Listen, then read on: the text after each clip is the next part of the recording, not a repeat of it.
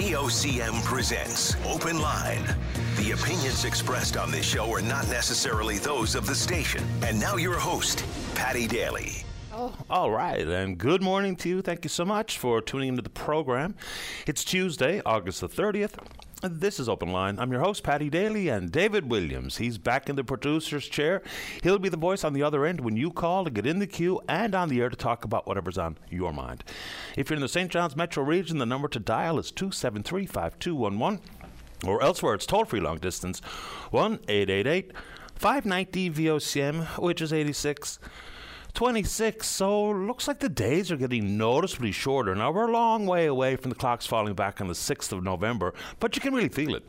That said, forecast looks spectacular throughout this week again, and because of it, you wonder whether or not that September looks good in the long range forecast whether the city and the downtown businesses can come to some sort of agreement to extend the pedestrian wall. Look, I know it doesn't work for everybody. It doesn't.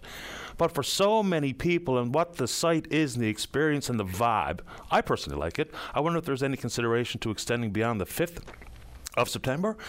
And here we are, the last full week before the students go back to class. Of course, classes begin on the, uh, the 7th of September, pardon me. And the two major pools in town are closed, the outdoor pools. Bowring and Bannerman? Someone told me this morning they're both closed already.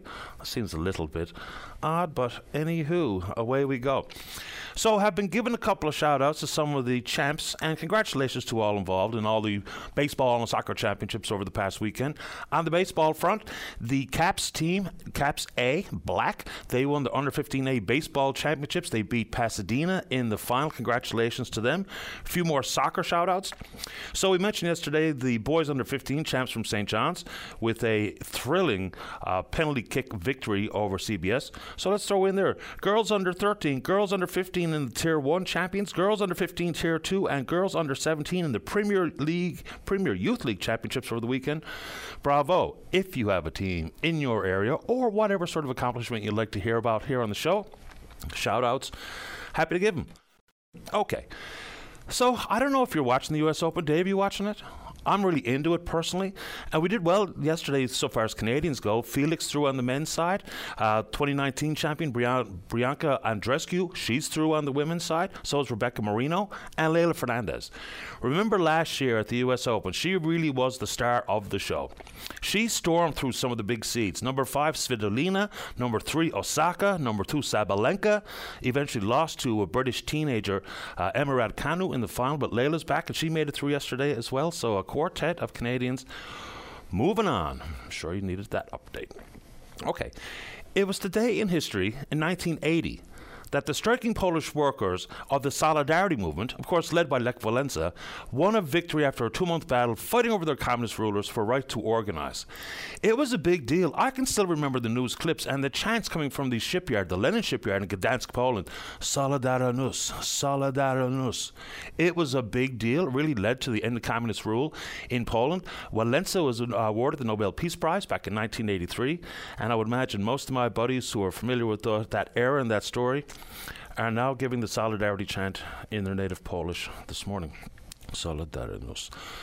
Okay, speaking of labour strife and labour action. The strike in Mount Pearl continues into the eighth week. Remember last week that members of the CUPE representing the striking workers, they burned the final offer coming from the city. Now, if you hear from CUPE and their leader, Sherry Hillier, they talk about the fact that the agreement is a good one. And some of the numbers out there, people will be, I think, asking questions about the strength of the offer. Fair ball. So a 9% raise over four years, $1,000 signing bonus, 18 days of sick leave for new and existing employees, new p- two personal days of leave, also part of that. Sick leave was part of the sticky point in the negotiations earlier. But it all seems to boil back to the fact that there may indeed be safety violations and consequent uh, discipline to a few, maybe up to 13 of the striking workers. There's one story about there, a near miss between a garbage truck and some of the strikers. So it just seems to be at a massive standoff. You know what really happens here is when both sides at one point are saying they're going to have a media blackout, they will not be negotiating in public, then consequently, I don't know what the effort is or the motivation, whether it is to just lay the cards on the table, potentially make the union look bad or make the union look greedy, whatever the city's thought was behind releasing some of these details. Now it's out there, and the war of words is really quite strong. So the city of Mount Pearl, their workers, still on strike at this moment in time. If you're part of either side of it, you want to talk about it this morning, let's do it. Stick with industry and work probably a massive sigh of relief being breathed on the Burin Peninsula. Now it looks like there's a potential buyer for the St. Lawrence floor fluorspar mine.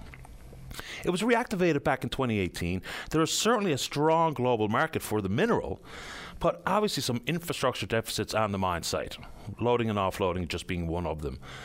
We don't know who the buyer is, but there's going to be a presentation made in Supreme Court this morning when Canada Fluorspar, who's in receivership, laid off some 250 employees. That made the made resulted in the fact they had $6.5 million to keep the operation warm while the company and the creditors tried to restructure and try to bring a new buyer on board. So it looks like that has happened. We'll see what the outcome is in the Supreme Court this morning, but good news for the region. And the market is absolutely there for the product from the St. Lawrence Fluorspar mine. So maybe getting back up to full capacity of 250 employees on site or 250 plus and there's lots of financial commitments that Canada Fluorspar Buyers undertaken, not only with their major creditors at Bridging Finance Incorporated, but also with the province. Big numbers. But that's good news for the folks in the area. If you're one of the 250 laid off, and if you want to talk about what you're hearing, what you're seeing in St. Lawrence about that particular issue, let's talk about it. You know, as much as there's a lot of consternation and worry and frustration, there's lots of signs of optimism when we're talking about the tax base, expanding the tax base, job opportunities, expansion opportunities in various industries. So, whether it be the pending business decision made by Equinor to proceed or not out in the Flemish Pass, some of the mining deals that have been struck, whether it be with Northvolt AB, with Vale for some minerals to contribute to the building of electric vehicle batteries, and or Volkswagen and Mercedes, and tourism, which has had a very good year. As a result, you know full well there's going to be more demand for flights. Craig Pardy is the PC member. He's talking about the fact that he wants to hear the government talking more about working with the airlines to either reinstate some direct routes that were lost and or to expand the offering. It's hard to say what that really looks like and feels like. Now, not all of these flights have the same outcome or impact. You know, when WestJet had the direct flight from St. John's to Dublin, they hauled out of here, not because they weren't selling tickets, because they were. The ticket numbers increase year over year, is they had a better deal at Stanfield International Airport in Halifax. So, what does it look like to work with the airlines? What role does the airport authority play? Because Mr. Pardy's not wrong.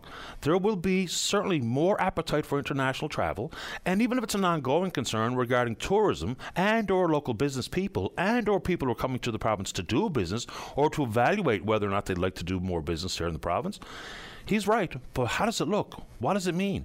Is it all about cash on the barrelhead? Is it all about supporting the airport authority with reduction in landing fees and other fees that the airlines pay for using St. John's International? But you know full well there's going to be more demand, and that's a good thing. So maybe I'm cockeyed optimist, but there are lots of bright lights out there, and whether even just some of the potential of hydrogen deals, green hydrogen. Nobody pretends to have all the answers on that front, but there are, when you look through the mining opportunities, green hydrogen, Equinor, the tourism business, which is back on track by the sounds of it and the look of it this particular year, let's take it on if you're so inclined. All right. Moving into the inevitable conversation about healthcare. So we've long wanted to know why one doctor or another resigns and leaves the province. You know, without the exit interview, it's hard to try to shore up the gaps that has led to the resignation of a doctor in particular. Now, of course, I, I don't and I won't be turning my back to the other healthcare disciplines all the way through the list. You know them as well as I do LPNs and nurse practitioners and social workers and pharmacists, and everybody included. Physician assistants, which we have not introduced to this province, which requires an amendment in the legislation. But there's a doctor now who's resigning, and lots of commentary about what he calls the inflexibility of Eastern Health. His name is Dr. Andrew O'Keefe. He's an allergist and a, a clinical immunologist. He's been working part time with the authority since 2014, all the while operating his own community clinic. When he first opened shop, back in 2014, working with Eastern Health, there wasn't a clinical uh, immunologist in the province. which is kind of hard to understand. So he did indeed have space at the Janeway to treat his pediatric patients, all in an effort to the wor- work to the full scope of practice right, as an allergist or an immunologist, but he could not secure the same physical opportunities at the Health Sciences Center. And consequently, he says if someone could have a severe allergic reaction, an anaphylactic reaction, it's just safer to do those work, those tests, those procedures in the hospital where there's more support available if someone gets terribly sick. All makes sense to me. He does indeed directly refer to the fact that it was about inflexibility. And so, with the little bits of administrative support required, he says the bits and pieces of access that we had to, that we had to the hospital became less and less and became more and more challenging to provide appropriate patient care. He goes on to use some pretty serious words like morally injurious process, systems failure. But at the end of the day, that gentleman, Dr. Andrew O'Keefe, is out the door. So, how does government hear the words like morally injurious, inflexible? You all know the stories, whether it be the doctor on Bell Island, who eventually came back for a number of weeks, is leaving again, doctor on, Fo- uh, doctor on Fogo Island, talking about flexibility, striking a better work life balance everybody in most every profession is looking for the exact same thing. But when we're looking at healthcare workers throughout the entirety of the offerings and the professionals in healthcare, there's something to that. And we're going to hear more and more stories about uh, diversions from emergency rooms. This particular one grabbing headlines this morning is about Baie Verte on the North Coast. So the lady who's spoken to in the story, Jennifer Cram is her name, she has a three-year-old son, severe food allergies. What happens if he goes into anaphylaxis while the emergency room in the community is closed? Again, the closest next opportunity is in Grand Falls, Windsor, about a two-hour drive away. There's actually some reference to, uh, from first responders in the community that they think it's already cost them a life. You know? So these are massive big questions. People will just easily say, well, move. And as Jennifer says, I don't want to leave. I have a home here, I have a good job, my husband has a good job. And with all of the factors of life, when we just oversimplify things, where if there's a shortcoming for an offering, one or the other, where you live, French immersion in the school, healthcare opportunities, then then know, to say just simply up and move is easier said than done, to be patently honest. So that's the story today, but these are just a string of different stories from different communities where the long travel and the potential for no ambulance to even be available because of the long round trip, not only the highway coverage, but of course the offloading that has been part of the conversation for a long time uh, as well just an update. Central Health, with their pouring through some 3,000 mammography results, have identified another error. So, you know, the, the, downplay of just how few, and that's not my words, you know, there's been few errors identified. The problem becomes the same or similar for all 3,000.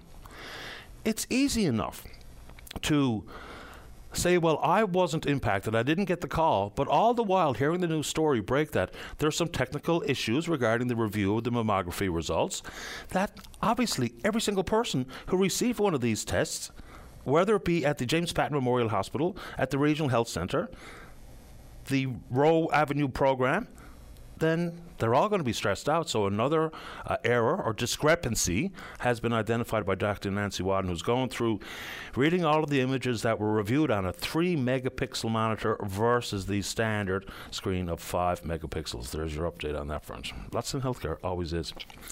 You've heard me talk about this many times. It's organ donations. So apparently, given the fact that there's a staffing shortage, burnout, and all the various factors contributing to healthcare worker shortages, the organ donation program which oversees five or six transplants a year in this province, has been on hold. They're trying to retrain the organ donor coordinators. Looks like they have the ability and the funding to reopen the services in October of this year. Five or six transplants sounds like very, very few. But now remember, we don't do transplants in this province.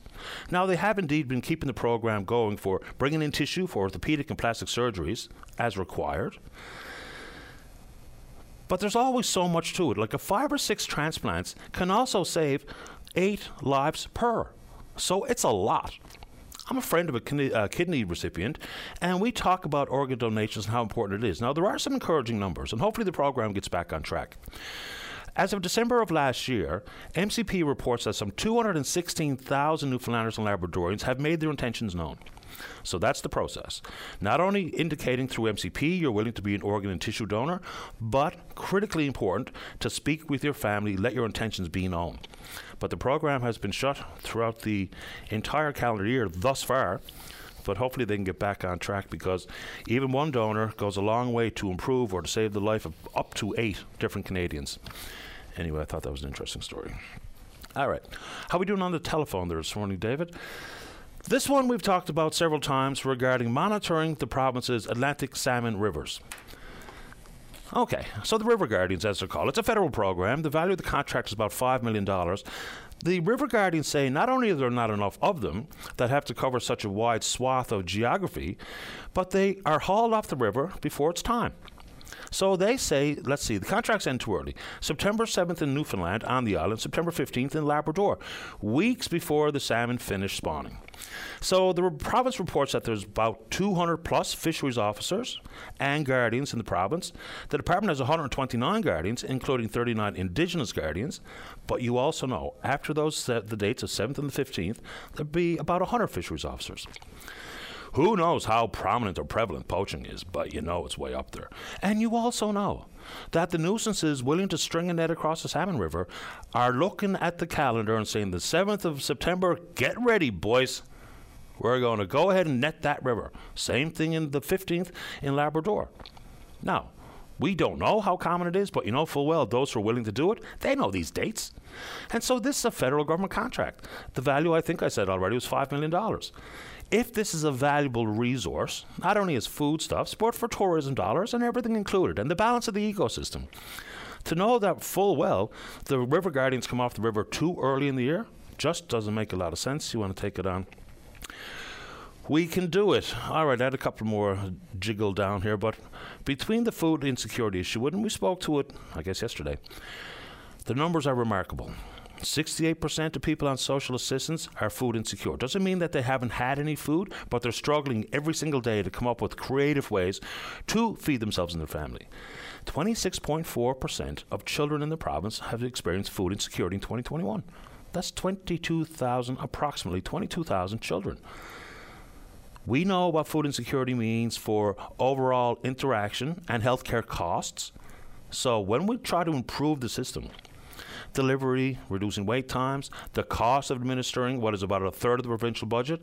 When we have those numbers that are just glaring, you wonder what more anybody's doing, working towards, because they seem to be growing, just as the folks at the food banks. The numbers of their clients coming in the door is a whopping big one. All right. Very quickly, happy birthday to Agnes Elliott. Got a note this morning from your husband, Jerry Stats Elliott, to say happy birthday to you from family and friends, and of course from myself and David Williams. Stats Elliott is a cool guy, does some, so much work with, to compile some of the stories and the stats coming from senior hockey in particular. But happy birthday to Agnes. The focus not on you, Stats. The focus is on the wife. Happy birthday. They've been married almost 50 years. We're on Twitter. We're VOCM Open Line. Follow us there. Our email address is openline at VOCM.com. Let's get a little toe tapping going. Maybe selected this song this morning. You know, Huey Lewis and the News released The Power of Love today. Thought about it. There was another couple of cool tunes that were released or hit the charts today. But I guess it's because of the band. Today in 1975, with their very first release, KC and the Sunshine Band hit number one with Get Down Tonight. Don't go away. And welcome back to the show. Let's start line number two. Kevin, you're on the air. Hi, Patty. How are you today? I'm very well, thanks, Kevin. Good. Uh, before I say anything, I've got to say I'm still in quite a fog from uh, COVID, and if I lose my way or forget what I was going to say, and I, I hope you can pick up the slack for me. But uh, Patty, I've lived on Rennie's Mill Road, and I'm on Monkstown now, and during the school year, I've seen the traffic backed up past the park on uh, Rennie's Mill and past Mullock on uh, um, on Monkstown. So you can imagine driving down Monkstown Road, you get past Cath- uh, south, you get past Catherine Street, and that's where that little island is, mm-hmm. and and and that's where the traffic divides into different lanes. Well, that's one. That's that's just going one way. Uh, the uh, they put a, a little extension to that island and a crosswalk going across Monkstown Road, across those double lanes to that little island that, that they've extended out, and then from that little island, just uh, as uh, coming the other way, as we'll say through Rawlins Cross the other way, or just around the, the corner from Rennie's Mill, so you can get over on that side again. But now, I was just wondering, what, what in the world? Sometimes they're stuck back through the cross anyway, coming towards, we'll say, Catherine Street, if going around Rawlins Cross. What in the world is going to happen? I've already, I'm already seeing it now. They're backing up past Mullock Street now, and school hasn't even started because of that little island, because of that little crosswalk. you stop all the traffic that are backed up there by kids going across that crosswalk from going to the lights when the lights turn. How far back Monkstown are they going to be backed up? Fair question. It's a strange configuration now, and when they tried to alter it for whatever reasons, I don't think it worked. I walked through there last Monday, left Bannerman Park to make it down towards Water Street to take up the Stanley Cup parade.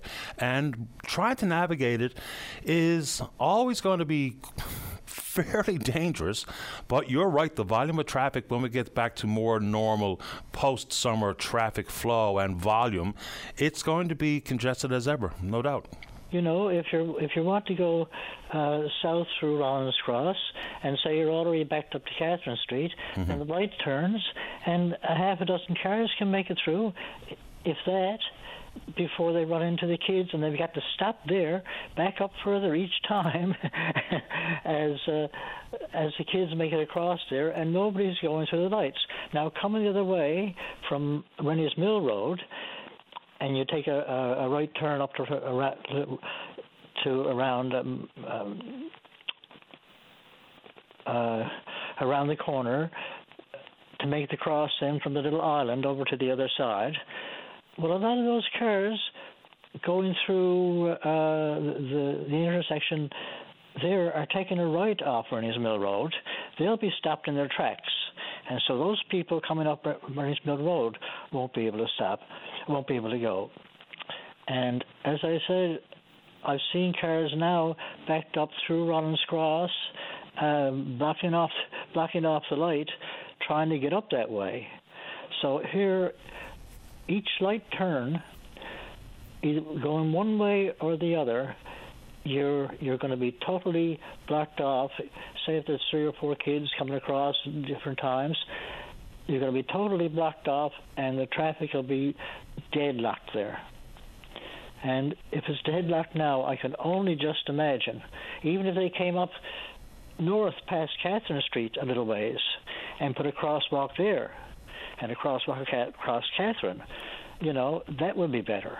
Yeah, there's not a ton of easy uh, opportunities to skip Rawlins Cross either. You can make a few, come down Harvey Road and turn into Georgetown to try to make your way through, as opposed to taking on a Rawlins Cross. But I don't think anything's going to change. The volume of traffic will be what it is all the time. And look, the city and certainly intersections like Rawlins Cross are simply not designed or equipped to deal with the enormous number of vehicles on our roads. It's just not the way it is. But people need to just mind their bobber there, and that's one of the worries that we always have annually, is for the driving behavior and the attentiveness to not be what it needs to be when we know full well school age children are now going to be out back on the streets, maybe a little bit. Uh, possibly careless and excited to get back into school and maybe distracted with their buddies and what have you. So, fair point on that one, Kevin. I think you wanted to talk about one other issue before we run out of time.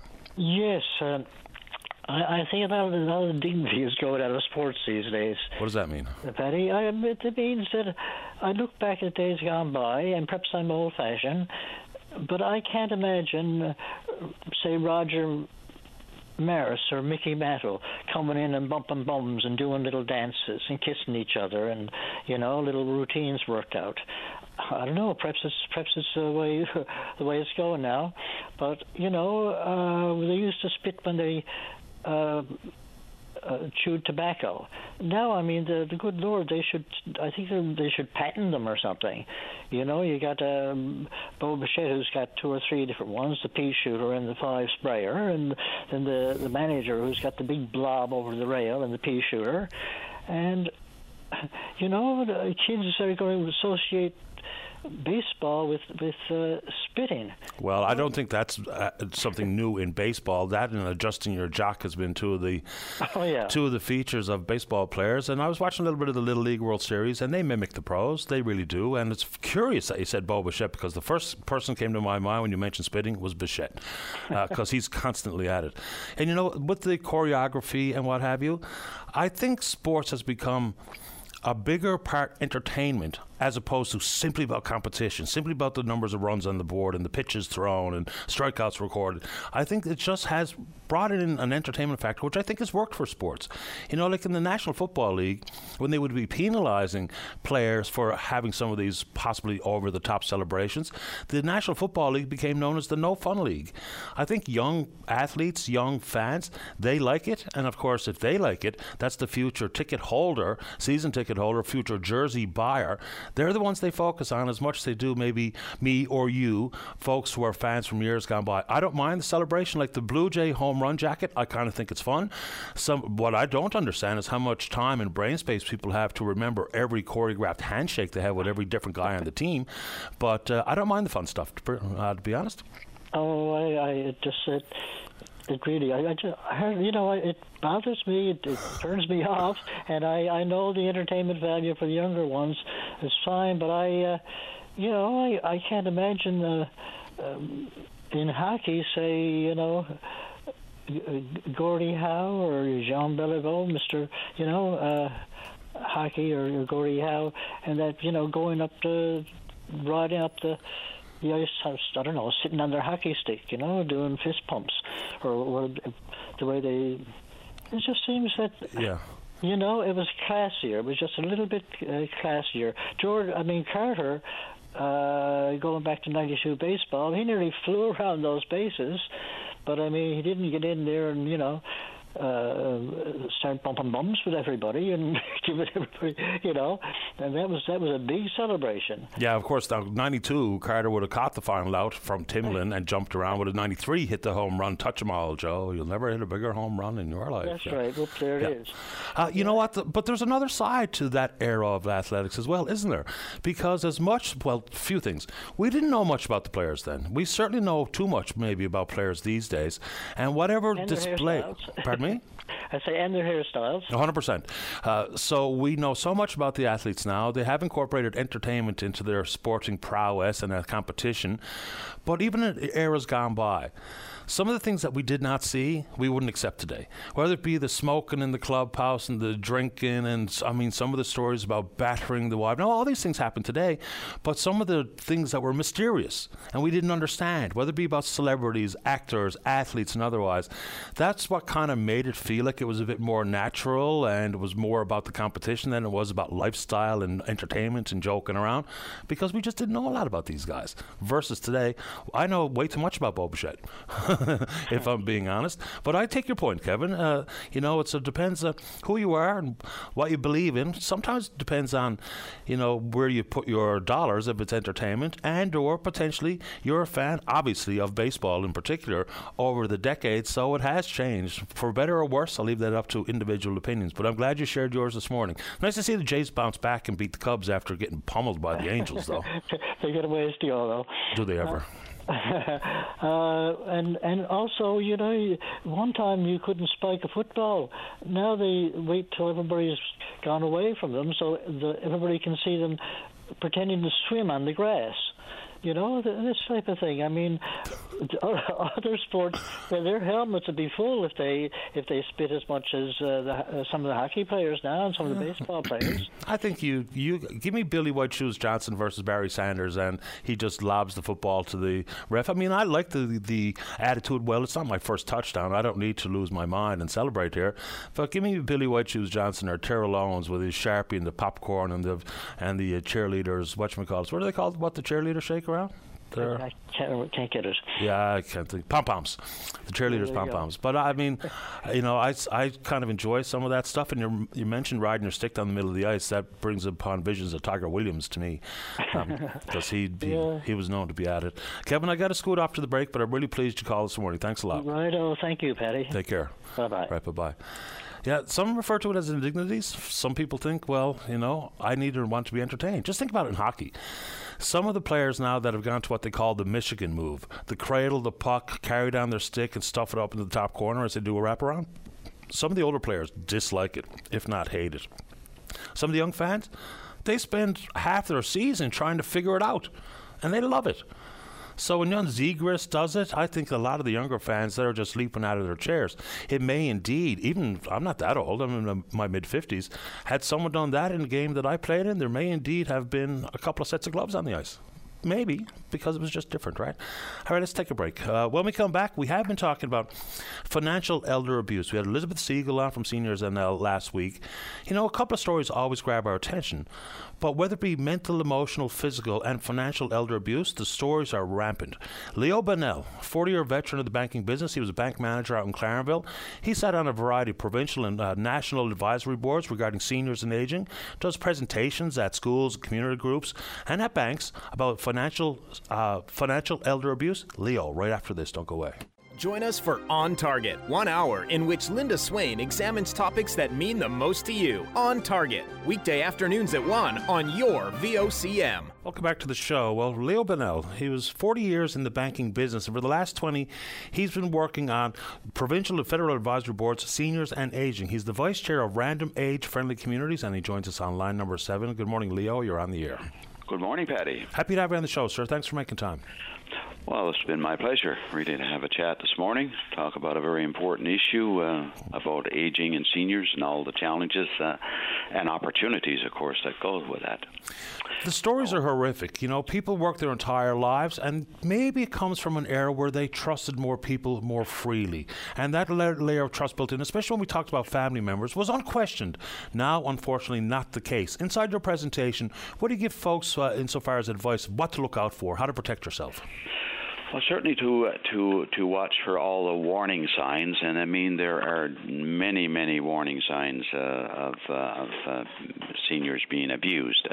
First of all, I really I really think, Patty, that we have to recognize that. Uh, elder financial abuse is a, st- a, systemic issue and really not unique to our Newfoundland society, you know it is happening nationwide and, in fact, right across North America as uh, populations grow older and are seen as um, targets for opportunity. Uh, uh, not only by family members but scammers and certainly uh, perpetrators look for vulnerability and they find it in older people. So as people grow older, there's uh, there's all kinds of opportunities for uh, to be uh, uh, abused financially and and others otherwise, you know. With the scammers, older Canadians might be more loath to say no, and so they you know they can be potentially easily encouraged to say, well, this is the bank calling, I have to make a payment, something's late, I don't want to get in yes. trouble, and of course then they go ahead and do it. And this is not to play the blame game. It's just that these scammers are relentless and they're clever, and they have figured out these plays and they work. So you say most cases there are three parties to the crime: it's the victim, it's the perpetrator, and the financial in- institution. Let's yes. start with the victim. You know, in the one story that grabbed headlines last week, a lady signed or sold the house for a dollar in return for care. She was hospitalized, monies were spent. What to, what's your advice to the victim to put up the protections, all the while acknowledging they don't want to seem uh, like they don't trust their family, but protecting number one has got to be the first play. What do you say to the, the potential well, victims? yes, absolutely. And I really, uh, so many cases that I've seen over the years is that sometimes, uh, you know, the victim or the senior really makes decisions that's not well thought out. Uh, you know, one example that comes to mind, you know, and a, uh, um, uh, an elderly couple, uh, or the couple had reached retirement age, and of course, in our Newfoundland society, there's always like the house always goes to the son or the youngest son, and uh, of course they thought, okay, let's uh, let's uh, let's um, transfer the house to the son. Well, here, here's here's what played out, and it was not well thought out. Um, you know, they went to the lawyer, they made the transfer and transferred the house over to uh, to the son. Meanwhile, mom and dad still lived in the house, paid the city taxes, paid all of the uh, the operating expenses. Uh, within about a year and a half of this, uh, the father dies. Now, of course, mom still continues to live in the house, and uh, the the son still owns the house, the son and his wife. Well, within about two years after that, uh, the son dies. Now, the wife, the daughter-in-law, now owns the house that mom lives into. Well, that's fine until one day she came to mom and says, "You know, you have to pay. You have to start paying rent in the house now. Bear in mind that they once owned, and uh, say uh, start paying rent." And uh, meanwhile they still continue to pay the city taxes and the and the upkeep. Within two years from there, the daughter-in-law comes to mom and says, um, "I'm moving out of province, and uh, um, I'm selling the house. You have to get out." So these are things that gets done without really thinking about the implications as to what can happen, and and and I see this playing out uh, time and time again. You know, so really it's a matter of of, of doing it right, thinking it, uh, thinking about the implications and the possibilities of what really could happen, having these conversations with the f- other family members as to uh, really, uh, you know, where it go where it should go from there. Yeah, put all the checks and balances in place, and it's not about offending your family members. It's no. about protecting what's rightfully yours.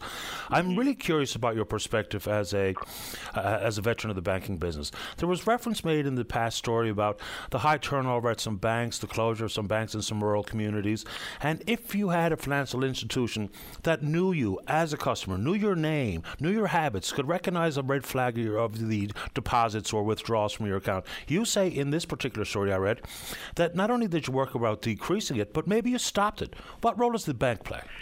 Well, absolutely, it plays a great role, and of course, what we're seeing now uh, in uh, uh, with the bank closures, uh, these conversations are being uh, lost. Uh, there's no opportunities for the senior really to to to talk about issues, and and you know the, the the the staffing levels at our branches throughout all all all throughout Canada is not like it used to be, and therefore, you know, some of these situations can't spot. I'll share a story with you of a of a, of a lady that called me one time, and and uh, just within the last last year or so. She came home to visit her. Uh, her aging father, and uh, um, as as she was talking to her father about uh, financial matters, he said, "I'm going to have to change banks uh, that I've dealt with for the last 50 uh, odd years." And she said, "Well, why is that, Dad?" Well, they're charging me too much for money orders and uh, money orders. Why would you be? Uh, why would uh, you be having uh, buying money orders? Well, it turned out that this uh, elderly uh, man with limited income, was on a pension, really was uh, being sending money to uh, various uh, organizations in the United States. Now, the question remains: is why should this should why shouldn't have this been spotted really at the front line? And I think with an experienced uh, frontline uh, uh, staff, somebody would have picked up on that and says, you know, this Mr. Smith, we'll call him, uh, you know, he's buying a lot of money, or at least it would the the issue would have been elevated up the line to a uh, to a manage, management officer to just have a conversation. You know, are you sending this? Uh, why are you sending this money? Are you being taken advantage of? So, you know, when you when when you have situations like that, there there are certainly opportunities for the senior to be uh, taken advantage of. Well, of course. I mean, I would also think it would be a selling point for one bank or another to talk publicly about the safeguards they have in place. I mean, uh, companies like Verafin doing it in the money laundering world for corporate Canada, corporate yep. North America. But if you could have a, a, a bank and a commercial say, we understand your business. We will speak with you one on one. We'll put the safeguards in place to utilize the software, the algorithms, whatever it is. We will work with you to protect you. I think that would be a huge upsell, especially when now some trust has been eroded, not in the bank, but in the in society. Absolutely, and I'm glad you brought that up because really, while You know, the Canadian Bankers Association, on behalf of all the financial institutions in Canada, say that there there are um, protections and, and education in place. It's really not visible to the uh, to the general public, and this is what I'd like to see: is that there will be more visibility in terms of uh, you know doing community presentations at uh, at uh, 50 plus clubs and how and teaching and creating that awareness, teaching seniors how to better protect themselves.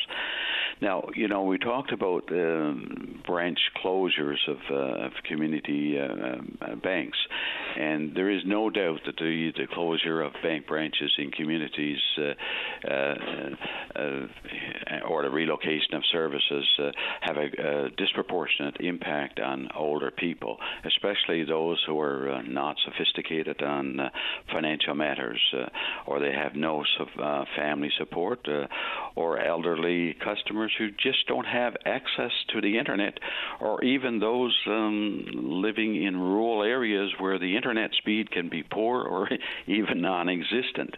It can be a real challenge for uh, many others, uh, uh, you know, by this uh, shift to the online technology and and the move to uh, to really shift people to ABM transactions and online transactions, call center conversations. But but I'd also say you know to to to bring some context to this change, it is uh, understand it is important to understand that the the banking community, um, sector is at a crossroads as it tries to uh, balance the needs of uh, those who need branch services and those uh, uh, face-to-face conversations with a with the growing uh, trend of online banking. And and you know, Patty, it is not unique to Newfoundland. In fact, it is happening right across the nation and even international. You know, things are happening. Uh, uh, you know, the banking landscape has been uh, changing for a decade or more now as uh, in branch transactions have been steadily decreasing and online banking transactions have, uh, are seeing a substantial jump as more and more customers adapt to um, the style of banking to manage uh, their finances. And COVID, of course, has certainly confirmed this mm-hmm. as, uh, as people have adapted to the change and uh, it's a trend that's happening nationally. And uh, you know, if if for your listeners, just to think about this, if you go into a bank branch on Pension Day uh, ten years ago.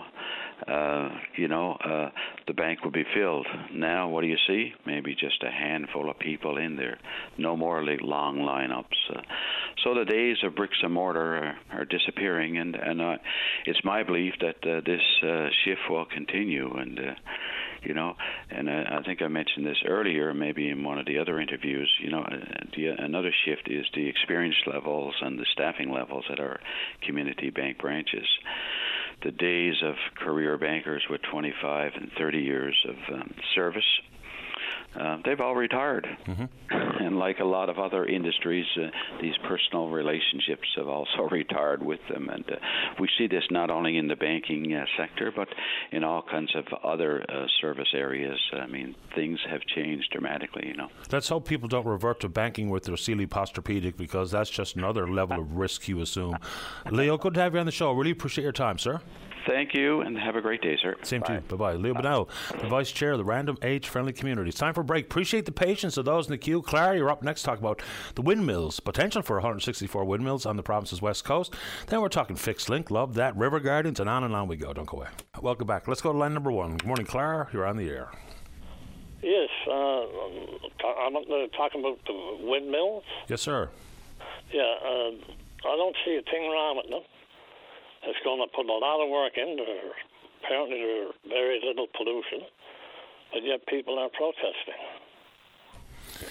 Yeah. I got the right to protest. Oh, sure. But, you know, I don't think it's right myself.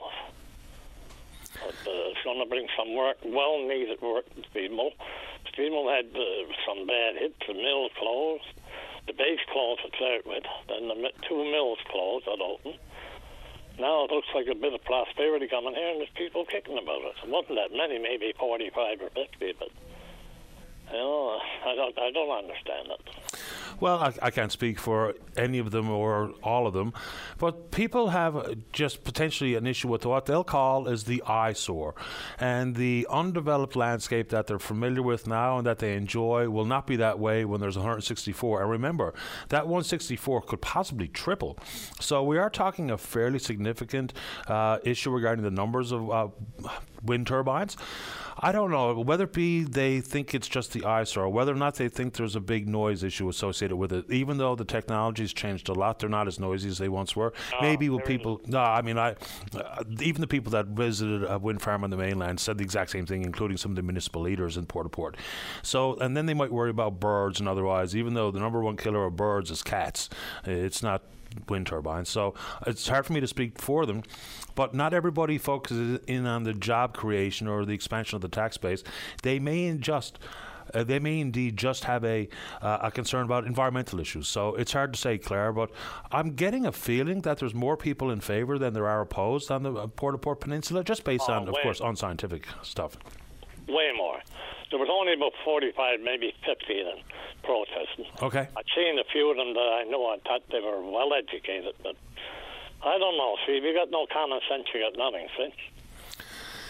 Yeah, and again, it's hard to say. You know, for some people, for instance, if me and my family, we are all doing okay, everyone's got a job, we're happy and healthy, and we're paying the bills, it's easy enough for me to make my keen focus. And I'm, this is not to be disparaging for one person or another. It's easy enough for my focus to be, for instance, on the environment.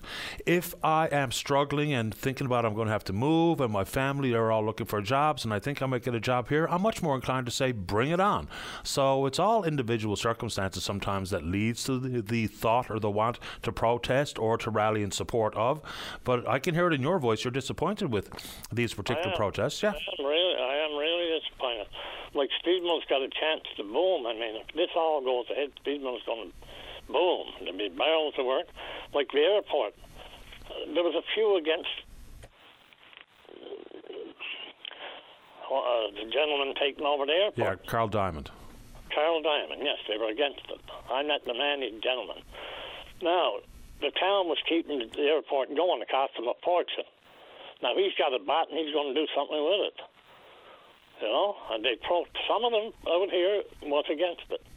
Why I don't know. I can't understand it. But uh, that's like the dock sold. So I mean, Steedman is looking good there now. Yeah, I don't know what the opposition to the airport would be. I mean, because that's just if they're trying to reinstate more flights and they're going to build those drones and they're going to invest in the property and the runway and the fire hall. I'm not sure what the downside is to any of that. If it's not my money, then I wish the man good luck. Whether or not it happens, I, I guess we'll all find out. I wish him good luck too and, and you know that looks good. But I don't know why people demonstrate, you know, about that. Here we are. They're from most of them are from the Port au Port Peninsula, a few from Stephenville. Here they are out there with the mine in Lower Cove. I was talking to fellows out there to get the wash their car three and four times a week, and they said the dust in the houses are unreal. You know, there was no protesting about that. Mm-hmm. You go out and back a glance here if you're familiar with the area. Enough to know where we're talking about and glance, yeah. Yeah, okay. You go up there in the the, the corner, which is uh, what is it? Uh, Kruger. Kruger Pulp and Paper. Yep. Yes, you go up and see the best they got made up there in the woods. It looks like a desert up there, nothing but ruts all over the place. Nobody complain about that. No protest. You know, that's what I don't understand. That like uh, it's beyond me. I don't know. But anyway, I'm going to uh, let you go because you're a very busy man. I appreciate you making time for the show. Thanks for the call. And you got a good show. Thanks, Claire. Last time I think I called in, I only called in once. Second time here was when Bas was on, I think. Oh, very well. That's been a while. A few years. Anyway, thank you kindly. You're a good gentleman. Thanks, Claire. Take care. Bye now. All right, bye bye. All right, it is time for the news. But of course, Dave, if you touch base with our callers in the queue, they'll know that we'll be back and speak with them right after this newscast. Do not go away. Got plans for midnight? Bring your VOCM along with the best soundtrack for every night, anywhere. The VOCM All Night Show, midnight on your VOCM. Welcome back to the show. Line two, we go. Kevin, you're on the air. Good morning, pal. How are you? I'm doing okay. How about you? Oh, I'm very good. I just like to comment on what happened to the uh, uh, associate prime minister in Alberta on the weekend. Okay, mm-hmm. Um, now, I'm not to speak to you before. You know, I've described myself as a political atheist. I have no use for politicians or politics. The last time I voted in an election was uh, I lived in Saskatchewan and they voted Grant Devine out of office. And after Grant Devine left, I swore I'd never vote in an election again, and I haven't. So I got no, I got no dogs in the races. You can't blame me for Furey. You can't blame me for Trudeau. Uh, you could blame my parents for uh, John Diefenbaker, but that's as far as I think our family has, has acted. I don't think any of us ever voted again. Now, what happened on Saturday, uh, the Associate Prime Minister, uh, there was a chance he, uh, she may be accosted and uh, physically harmed. Well, I, am not surprised to that, and I tell you why. I blame it all on opposition members. They're on the, excuse me, they're on the radio and television and papers every day and, and as long as they can attack their opponents, say whatever they want about them, get people riled up, uh, you know, you're going to have things like that. I remember one one Sunday, Evan Solomon, that I thought had died and gone to political heaven. He was questioning uh, people about the uh, whatever was going on up on Parliament Hill when they were supporting Nazis.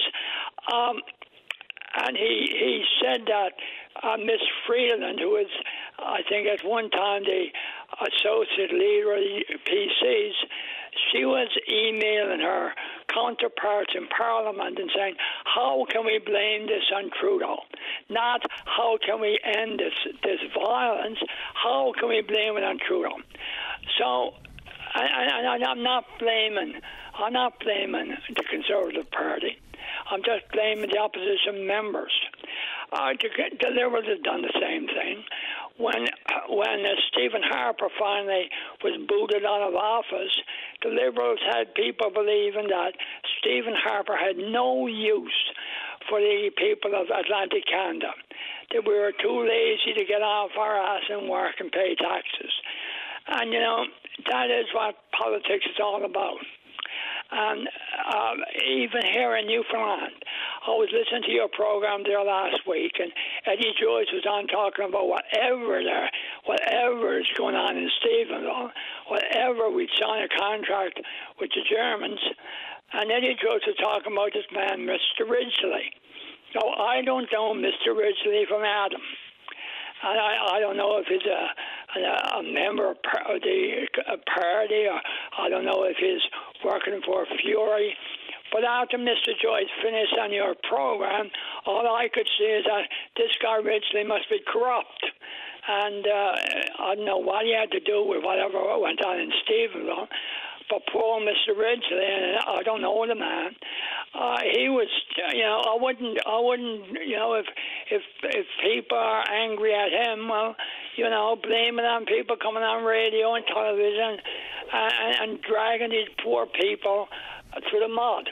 Well, the, look, the politics of the day is becoming more and more toxic, I will say. My the most frustrating part of all of that for me is that let's just say some of the commentary offered by people who are not supporters of the Liberal Party lead people to be whipped into a frenzy and to lash out like this uh, boorish thug did.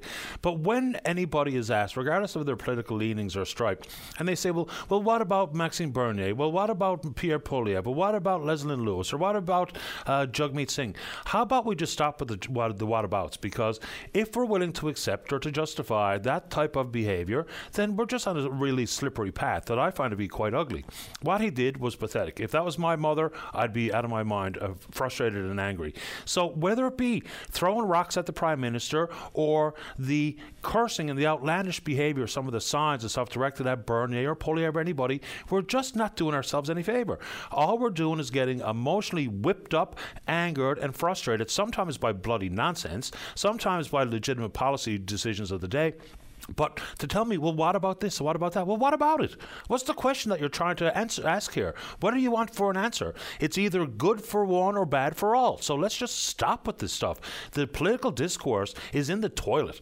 I mean, and now I know that some of the angrier voices and some of the most extreme voices, they get the loudest uh, re- uh, response. They get the loudest applause or condemnation. They are not the I don't know. They're not the majority of society, yeah. but they're loud and they get the attention. You know, squeaky wheel kind of stuff. So I just think it's all ridiculous and it's all pathetic. It's one thing to be disgruntled and to take politicians to task, and we should. But there's a difference between taking someone to task, asking questions, versus what that guy did, versus whatever someone's done to Bernier, versus throwing rocks at the PM. I mean, to pretend that these are all the same and well, what about this? What about that? It's a stupid question because if we think it's if we think it's okay then we're on a really dangerous uh, path. If we think it's all bad and it shouldn't happen, well, let's just make that these the go-to response as opposed to, well, they were mean to my guy. Well, come on. Uh, that's what, for me the most frustrating part. Well, you know, uh, and, now, um, as I said, I got no horses in the race, but I'll say this much: the Liberals, when they finished with Stephen Harper, did uh, attack a good man you know, I did some research into Stephen Harper. I uh, read a lot of articles, and you know, the way that Stephen Harper treated Jack Layton in Jack Layton's days upon Earth was very commendable. Well, he needed him. Uh, you know, there's something to that though, because Stephen Harper needed Jack Layton. The NDP, like people get mad at the deal the Liberals uh, struck yeah. with the NDP now, but the NDP under Jack Layton's leadership were a big part of keeping the minority Harper Conservative government in place too. So yeah. we all forget these kinds of things because it's not convenient, doesn't suit what people want to talk about or who they support or not. But that that's a verifiable, easy to understand issue here. And you know, someone just sent an email saying I blame the politicians for the political discourse. Okay, I get it, but. Yeah we're all, you know, we're all sentient human beings who can think for ourselves. Just because someone wants you to be angry doesn't mean you have to lash out at the first politician close by. I mean, it just doesn't mean that. And if that's how you think and feel, now this guy here, people say, well, it was staged. He's got a well documented history of these types of outbursts. And, you know, even with the people that are around him and videotaping and saying on the way out of whatever that was a hotel or something is, you know, that's how you do it. No, it's not. That's exactly how you don't do it.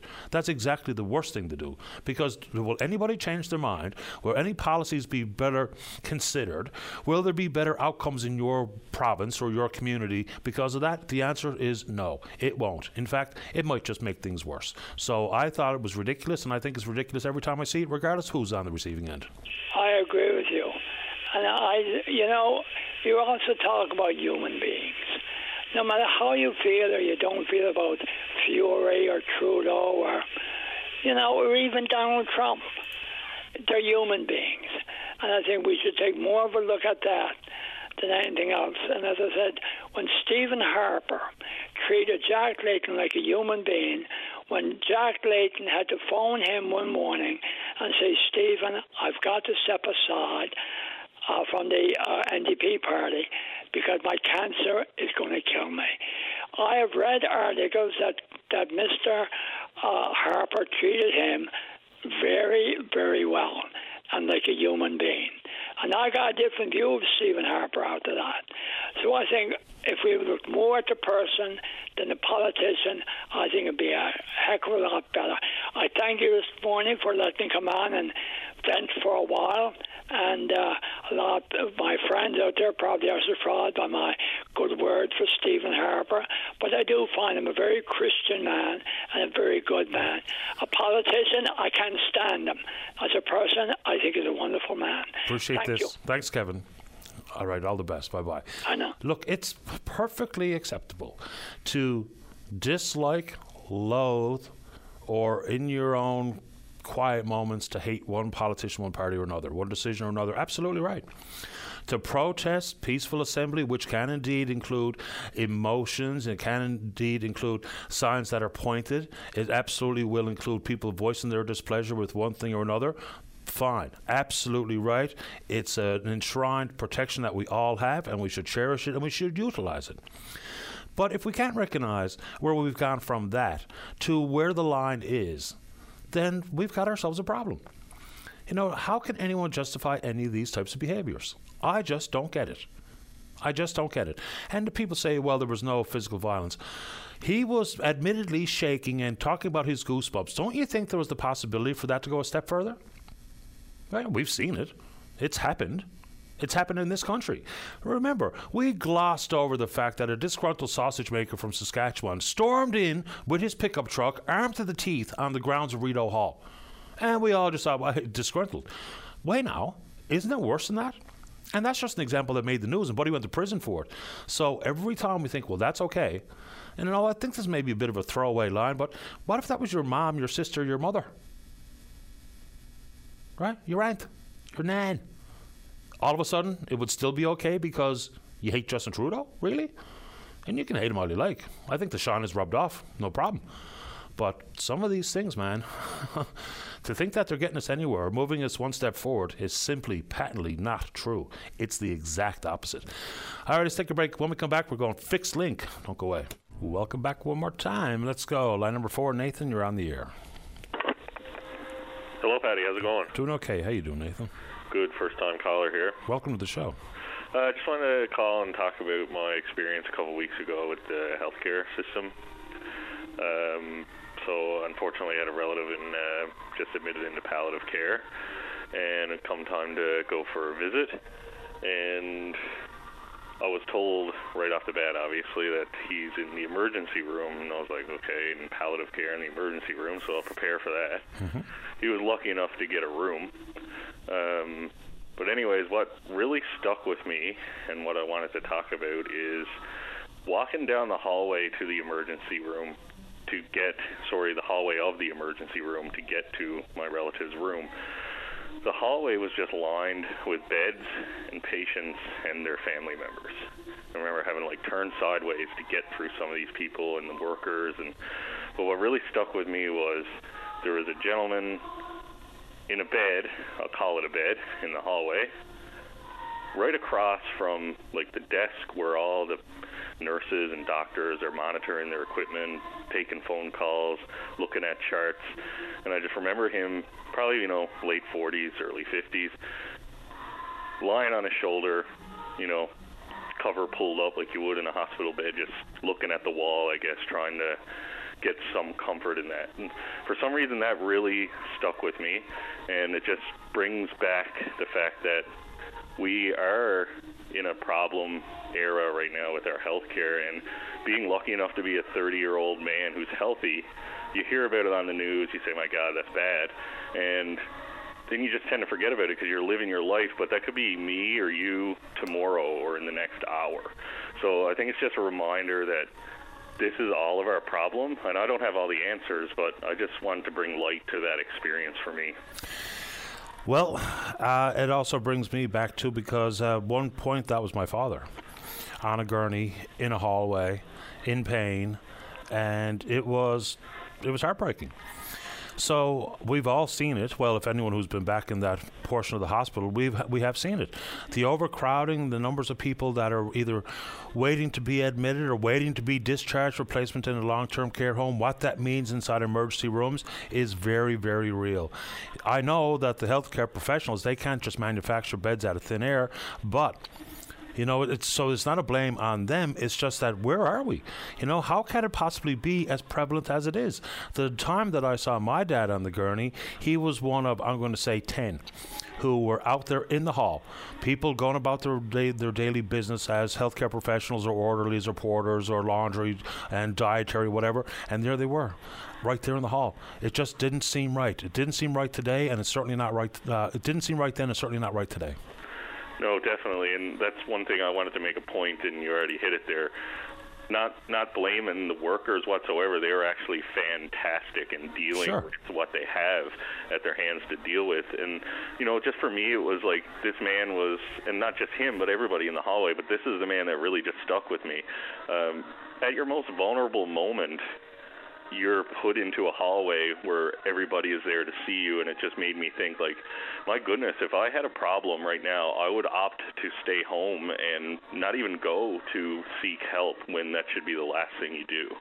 And anyways it's just something i wanted to bring light to because a lot of us just you know like we should be living our lives daily, and unless something serious happens, we forget about it. But it is going on daily, and we just don't see it because it's behind those doors. 100% Nathan. I hope uh, you and your family are doing well. Thank you. Have a good day. The very same to you. Thanks, Nathan. Bye bye. Oh boy. Let's go line number six. Pat, you're on the air. Uh, good morning, Patty. How are you? Doing okay. Thanks. How about you? Good, good. Uh, before I get started, I just wanted to compliment uh, you and the crew at VOCM. Uh, you're providing a great uh, show and a great service, you know, to the people of Newfoundland and Labrador. Thanks, Pat. World that want to tune in on the internet.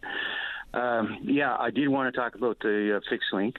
I would like to, uh, the tunnel under the strait to uh, Belle Isle, right? Strait of, uh, strait of Belle Isle to mm-hmm. Labrador. Mm-hmm. I would like to know, uh, get an update from uh, our provincial government as to what they are doing, what they are doing uh, to to go after that infrastructure. because right now we have an opportunity where the federal government has established the Transportation Infrastructure Bank. And, you know, uh, I believe they've indicated that they are willing to get behind this project, but I don't see our province going after it, you know. Um, because it's it's a um, a major economic driver, and also it will um, be a great service, you know, to Labrador, uh, to the people of Labrador who uh, have their um, their their health services headquarters is in St. Anthony. Um, and you know, with the paved uh, Trans Labrador Highway completely paved, uh, a lot of um, the people of Lake Melville and Labrador West are are using that that uh, link across the straits uh, more and more. You know. Um, so it would be, it's, you know, a very important, uh, and it would be a great uh, boom and assist to the people of Labrador. It would be. The, There's no question yeah. it would be a benefit to the folks who uh, reside in Labrador. The argument made on the economic upside is that more and more yeah. people would choose to take the longer drive to get into Labrador to take the fixed link across to the island. You know, it's mm. also a question about reliability of service, whether it be Oceanex or Marine Atlantic. But beyond the, the, distinct and obvious benefit to the residents of Labrador, I'm not so sure about the rest of that. People make the argument yeah. that, you know, well, the federal Liberals in their agenda convention said they see it as a nation building exercise and they pushed it over yeah. to the Canada Infrastructure Bank, which has been mm. a bit of a dismal failure at this point, that particular organization or institution. The provincial Liberals have yeah. said, you know, and they've gone to the well a couple of times to look for feasibility studies. So it's one of two things at this moment. We either go to the engineers and the companies of the world who can build the tunnels, whether whether they be in Norway or anybody else, to get their number. What is it? Because the last numbers bandied about were, I'm not so sure, really directly reflective of the cost. So let's see who's interested in building it and what type of partnership yes. can be struck and how much the toll might be yeah. to travel across because yeah. at this moment it's just kind of stalled. Uh, yes, and it shouldn't be stalled. You know, uh, like uh, the link uh, should be done in conjunction with the Trans Canada Highway Standard Highway along the north shore uh, of the Gulf. You know, right now the the highway goes to uh, Kegaska and it's got, got about 350 kilometers left to to go to to link up the road to Old Fort. And um, you know this this project should be done uh, be, with Newfoundland, Labrador, Quebec, and the federal government in conjunction um, to to build a Trans Canada Highway Standard. Uh, so a straight line from Baie-Comeau, to uh, to Old Fort, Quebec, is 773 kilometers. Now, Old Fort is about 50 uh, kilometers roughly from uh, where the tunnel would come in way goes down to there now. Of course, it would have to be upgraded uh, to uh, to a good highway standard and right into Baie-Comeau. You know. Um, yeah.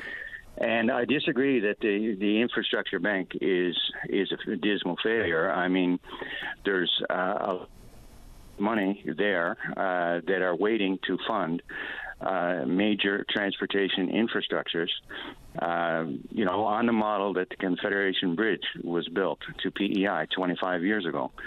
But that would be a little uh, bit you know, different, though, wouldn't it, Pat? Just a couple things. We need some partnership and cooperation with the province of Quebec for Route 138, or for, uh, Route 138, I Oh, think yeah. it is. But the infrastructure bank, 138, yeah. my comment on it is that it has been an institution for years. The only monies that I can remember going out the door for high speed rail in Ontario. They're looking at uh, uh, zero emission buses in Ottawa. They're looking at energy refits in Toronto. But it's still at a look at phase. You would think with the monies that they're sitting on, there would have been more projects completed by now. That's why I think it has been a bit of a failure. I don't know if I'm Well, being too well, too harsh with that, but it's, it's my understanding that the, the large bridge that was recently built and completed in Montreal across the St. Lawrence River uh, was funded by the Infrastructure Bank, and also the uh, subway system in Calgary as well um, was uh, was funded that way.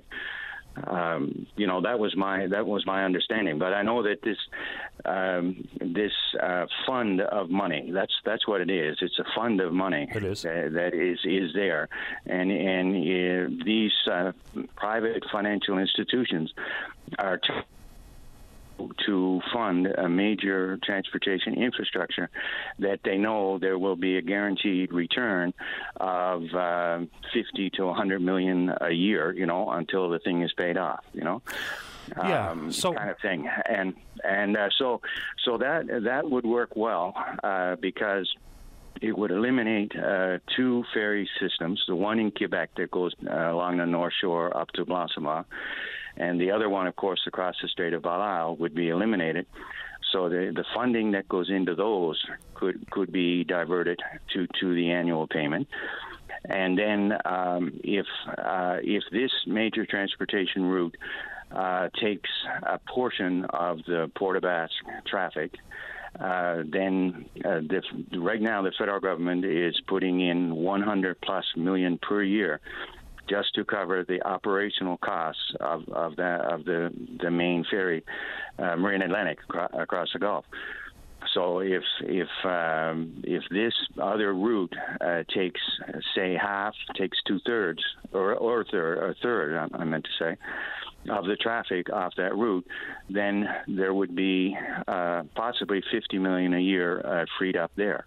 But would there? I Uh, mean, just for purposes of conversation, would that money actually be freed up? Because Marine Atlantic would still have to run the cost recovery model of Yeah. sixty-five percent coming from fares, commercial and Yeah. individuals, will still be in Yeah. place. So Yeah. if the ferry still has to run, regardless of capacity, I don't know how Yeah. federal monies are reduced there. Uh, the well, reference, they're reduced because they, they don't have to run as often, Pat. I mean, but wouldn't would they still? traffic if this traffic demand isn't there, uh, maybe you know if they're running three ferries a day, they might be able to run two. Okay, uh, for for instance, uh, you know if the demand is there and is not there, you're not going to be running ferries. You know, but uh, but yeah, the ferry route has to be maintained. There is no doubt whether it's one or two crossings every day. Um, but it will have to be maintained at a certain level. But um, if there's a reduced demand, there's there's a reduce uh, in operational costs. There's a reduced fuel, and uh, they won't need as, as much labor, obviously, if they're not if they're not running as many ferries. Yeah, I So just honestly wonder whether or not the schedule would change. What would constitute a drop in volume to do away with a full run per day? I don't know the answer to that question. Just for the sakes of co- the sake of conversation, people make Yeah. reference to the uh, the box girder bridge, the Confederation Bridge, completed and opened on May 31st of 2000 or 1997. So that worked. But it also comes with an associated cost and proximity to millions of people versus what would be the proxim- proximity to far fewer regarding access Well, to the Labrador well, side of the bridge. Actually, actually, actually, we have proximity uh, with this highway. Uh, it's um, okay, roughly 800 kilometers to Bay, Baie-Comeau. Okay, Mm-hmm. so about an eight-hour drive, roughly. Uh, it's it's a five-hour drive from Baie-Comeau to Quebec City. Um, you go across the bridge in Quebec City, and you have a direct access to the eastern seaboard of the U.S. on a good highway. Uh, you have major highways on both sides of the St. Lawrence River going to Montreal. It's two hours to Montreal. Uh, so we have access and proximity millions and millions of people uh, that would like that would love to come to Newfoundland and Labrador. Uh, besides that, it provides a security of access to this province. It's another major transportation route. We will have the ferry, we have the airplanes, and of course we have shipping. Uh, but this is another major transportation route that will benefit the citizens of this province uh, tremendously. Like Tom Kierans in the 1990s was promoting it, and he said it was uh, would be the biggest advantage to Newfoundland and Labrador since Confederation.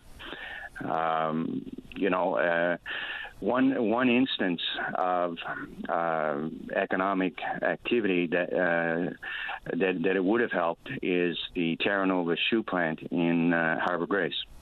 Uh, when that closed out a number of years ago, uh, 80 people lost their jobs, and the, the primary reason given for it, it wasn't it wasn't uh, cost, although it was uh, being subsidized uh, up to six million dollars a year by the government to keep that plant in operation. Uh, but it was shut down because uh, because of ferry delays. They could they couldn't meet their just-in-time delivery of tractor trailer loads of, of boots and shoes going to Ontario and the states because of ice delays, weather delays, etc. Sure. at the ferry, and so they they couldn't do it. If if they had the the tunnel across the straits and uh, a 13-hour drive, 15-hour drive to Montreal. Uh, they they would have that would still be running and probably going even bigger.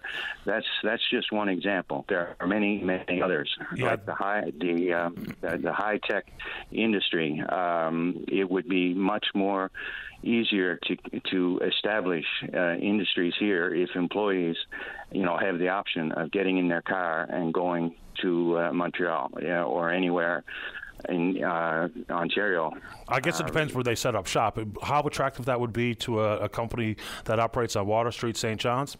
Certainly different than yeah. it would be on Main Street in Corner Brook. Uh, about four thousand. Uh, not much though. Not much though. Oh, know, certainly. It's, it's a long drive. Uh, Oh, oh, yeah, it's a long drive, but people don't mind driving if they if they if it's open to them and they can drive. Like uh, even from St. John's here, uh, they got to drive across to go to the ferry anyway. So you know, uh, either way. Uh, Last comment for me because they're flagging me off to the break, even though I'm really enjoying the chat, Pat. Mm-hmm. What is also lost yeah. in this is not just Route 138, is if the va- va- the volume of traffic is what you think it would be, we would have yeah. to make major investment down the Great Northern Peninsula in the highway network. There's yeah. no way oh, to handle any increased volume of traffic. It just could not. that would be that would be part of it. Yep. Uh, but I also would like to say that most of our goods that are trucked into uh, to the island and, and uh, of this um, province uh, come from Toronto, Montreal. Uh, so uh, it would reduce the return trip for a tractor trailer in half. It would reduce it in half.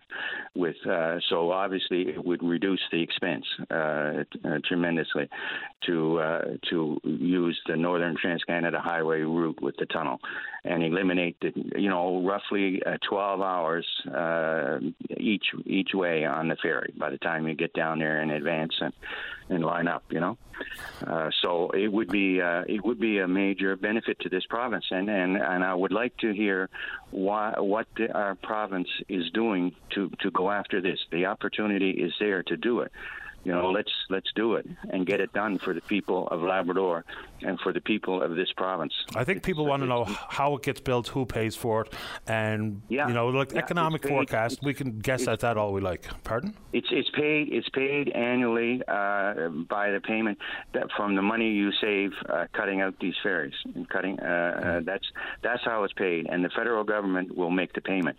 It will not cost the province of this uh, or the people of this province any any new money.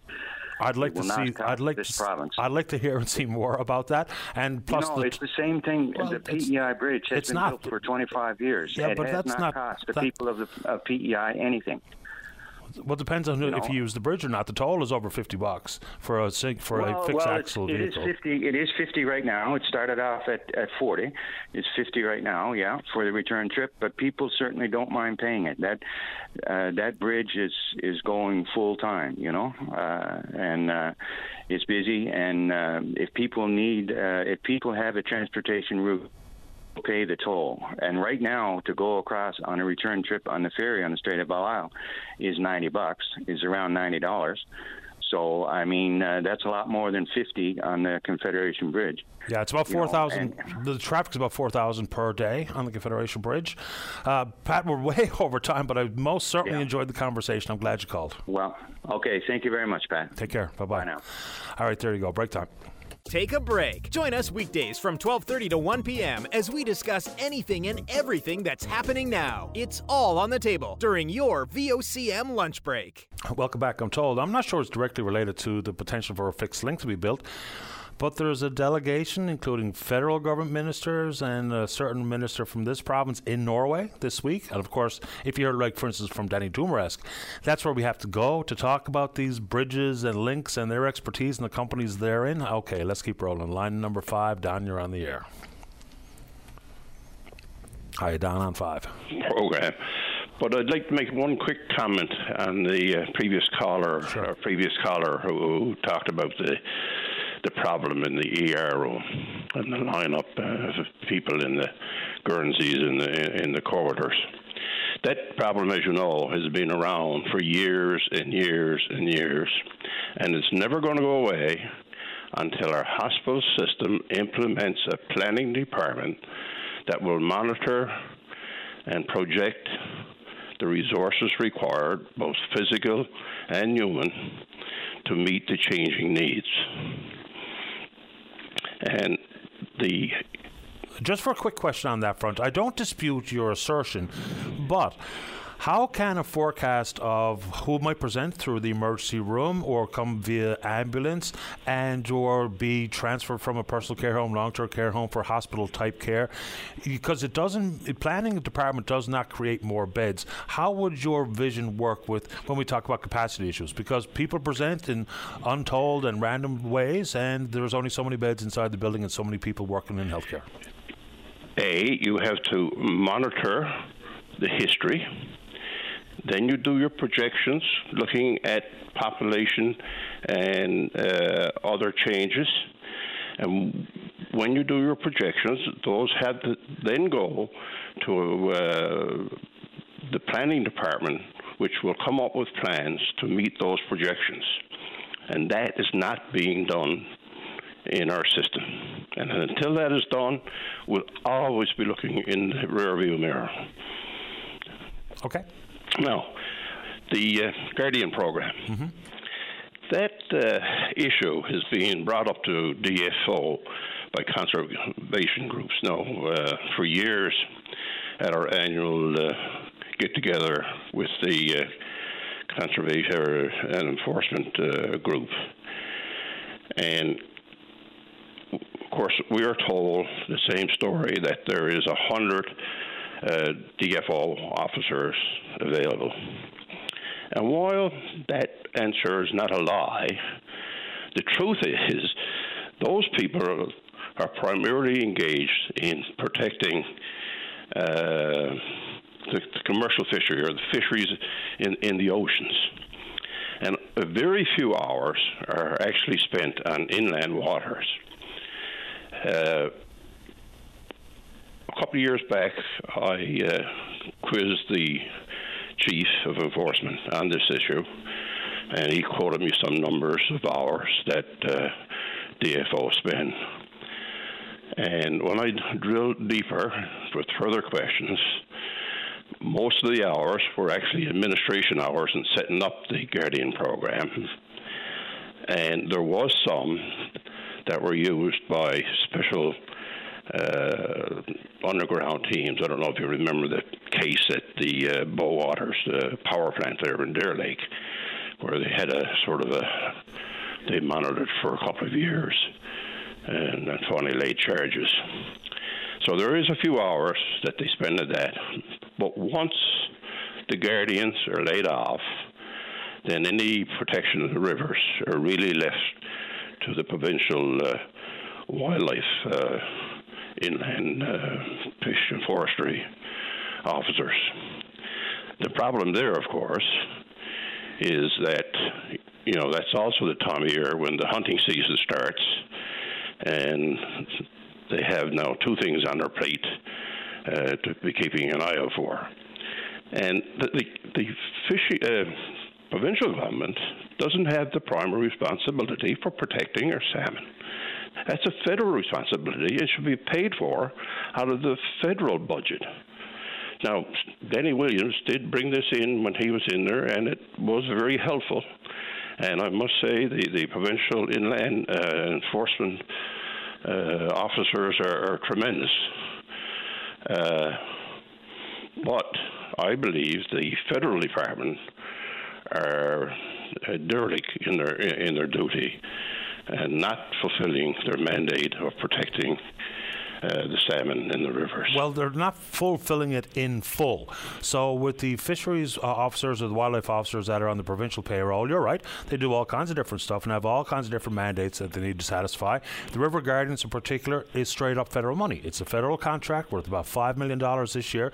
The assertion is that it's good, maybe not enough guardians, and they're charged with covering a huge geographical footprint. But the contract is up before the time is up. I mean, if we know that on September 7th they're gone off the rivers on the island, September 15th they're gone off the rivers in Labrador, folks who would be willing and wanting to poach, they know the dates just as well as I do. So that's the concern here. Is there's weeks left in the pre-spawn and spawning season, and yet there go the river guardians whose sole purpose is to monitor these rivers, not to deal with the commercial fishery on the ocean. That's right. So the pressure has got to be applied to the federal minister of fisheries. That's where the public should be up in arms and writing letters uh, to the federal members and to the minister, uh, the federal minister of fisheries. No argument here. That's where it belongs. And we've had like Paul White and other guardians on to talk about it and where the responsibility lies. So 100% understood, Don. Would you like to add anything else this morning? No, that's it. Appreciate your time. Okay. Take bye. care. Bye bye. All right, let's take a break. Don't go away. Welcome back to the show. Uh, Hillary Dave, right here. What will I do? Will I take Hillary? We'll roll it into the news? Okay, let's do that. Let's go line number eight. Hillary, you're on the air.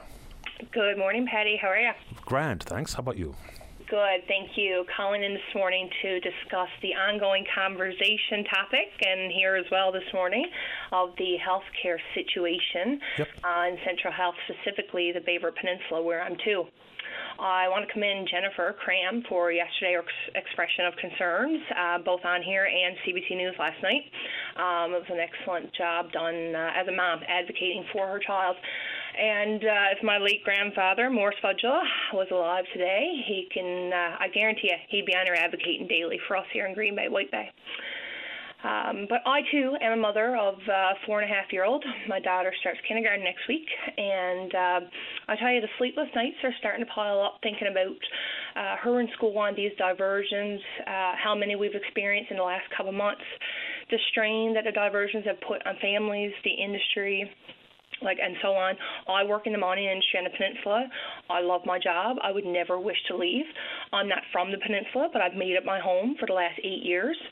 Um, but you know, most people don't realize that like there's currently four active mines on the island portion of the province, and this peninsula is home to two of those, uh, employing over 500 employees in total here. Uh, one underground, one open pit. There's over 5,000 people living on the peninsula, um, and I mean the the location of La Scie to Grand Falls, which is our our hub where we have to go when we're on uh, diversion, is you know it's 227 kilometers one way, and it's it's just unimaginable. Like some of these positions that people are in, uh, you know, in the industry are high risk. Like I said, underground mining jobs, construction jobs, um, they operate on a 24/7 uh, basis, so they're, they're operating around the clock. Um, and then not to mention, uh, which I don't even have time to go into, but the ambulance shortage when we're on a diversion and and the staff shortage here. I mean, like Jennifer mentioned yesterday, we've had three paramedics leave just this summer that have not been replaced uh, yet, to my knowledge. Like this peninsula is also home, not even with the mining, to fishing industry, fish plants, uh, big forestry and harvestry industry here. The list goes on, and I know much like the rest of the province that you know we're in this this predicament. When is enough enough? How long does this go on? This is not temporary anymore. This is lasting, permanent. We'll call it fixed, I guess. I've sat in on uh, you know town hall meetings, virtual public uh, meetings, um, just this spring, and I mean I've talked to some some pretty high officials, and you know they have they have guaranteed, oh this is temporary, and I said, well how long is your temporary? Oh no, this you know this is temporary, and I understand we're still using those words, but you know, as a mother, how do I go about uh, register my child now for extracurricular sports when school's back on to go hockey? We've got a stadium here. It's one of the only last extracurricular things we have in Baie Verte left. Um, how can I register for hockey when the fear of injury in this activity while on diversion could be the means of life or death for her? I mean, with school starting next week, there's five active schools, open schools on this peninsula. Uh, these children can't be bused to Baie Verte, the hub. I mean, there's there's five schools, Westport. La Scie, Middle Arm. Um, it's unsafe to bus the students 50 kilometres from La Scie to Baie Verte. So La Scie's got two schools themselves. Um, but our children are without these basic health care needs, and in the event of an emergency, at these schools or sports or like I said hockey or extracurricular activities god forbid if we're without paramedicine services which we have been and we you know then we had to drive to 200 plus kilometers we'd never make it i wouldn't get 62 kilometers to the Transcanada highway let alone grandpa's wouldn't get there you know, some of the changes that have been made, you know, it's it's one thing for three collab- collaborative care clinics here in town. I think that's going to work. It's one thing to have dangle some incentives for family doctors to set up shop for three years with a full patient roster. It's a good thing to put some more money available for a doctor to take on a rural emergency room shift. It's a good thing to add seats for the nursing school. Good thing to add seats for MUN's Med School. But does that change anything today? Because your worry is right now. I wish I, you know, we talk about maximizing scope of practice. We try to cover every angle possible. But when I read newspapers from different provinces right across the country, I'm not even sure that I can see anybody coming up with any better short term solutions than we're trying here. Like, I don't know what the answer is. And this is not about the politicians in charge of the day. It's not about the Liberals or the Tories because this has been brewing for years and years and years. I wish people actually had ideas about short term solutions because I have none. I don't know what we do. I really just do not know. Because if they're struggling in Vancouver and they're struggling in Edmonton and Winnipeg and Toronto and Montreal and Quebec City and, uh, and uh, PEI and Halifax. I don't know. I really don't know where we go. I agree. Yeah, and like I understand, virtual care is is the new 2022. That's great, but what's sure. not 2022 is me last week searching home remedies home remedies in 2022 for uh, for an earache, or home remedies in 2022 for you know minor infections that I could get taken care of. I mean, then they say go to your local emergency department. Sorry, that's closed. Yeah. Uh, well, we'll call the health hub in Gander, Killick in in Grand Falls. A lady told me last week on the phone. The secretary answered, God love her, but she said, "I'm sorry, ma'am, you'll have to try your luck Monday mornings. Within the first five minutes, we're booked up for the entire week. Try 811." I said, "Okay, I'll give 811 a try." Called them. Nurse practitioner told me we're booking refills only into the second week of September now. Well, my ear infection is today. Well, she said, I guess you'll have to just go to Grand Falls. Okay. Wow, easy enough to say. It's not like boiling a juniper stick and making a poultice Definitely is the go-to 2022 move at home. Anyway, I completely understand your concerns here, Hillary, and I wish we had short term answers coming from whoever's got them. It doesn't matter to me. The NLMA, the government, the Registered Nurses Union, whoever's got them, let's hear them because even if you say let's hire more staff, the fact of the matter is, where are they? Who are they? Are they too? I agree. Yeah. Eddie, I just want to finish by encouraging other parents.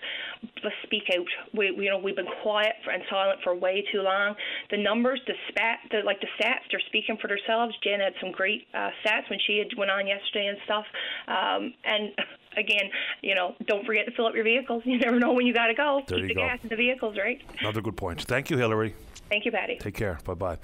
All right, let's uh, roll into the newscast. When we come back, we're actually talk about nurses and the amount of overtime paid to the registered nurses. Then we'll talk about the St. John's Port Authority. We're going to Fogo Island on the ferry. Maybe. Don't go away.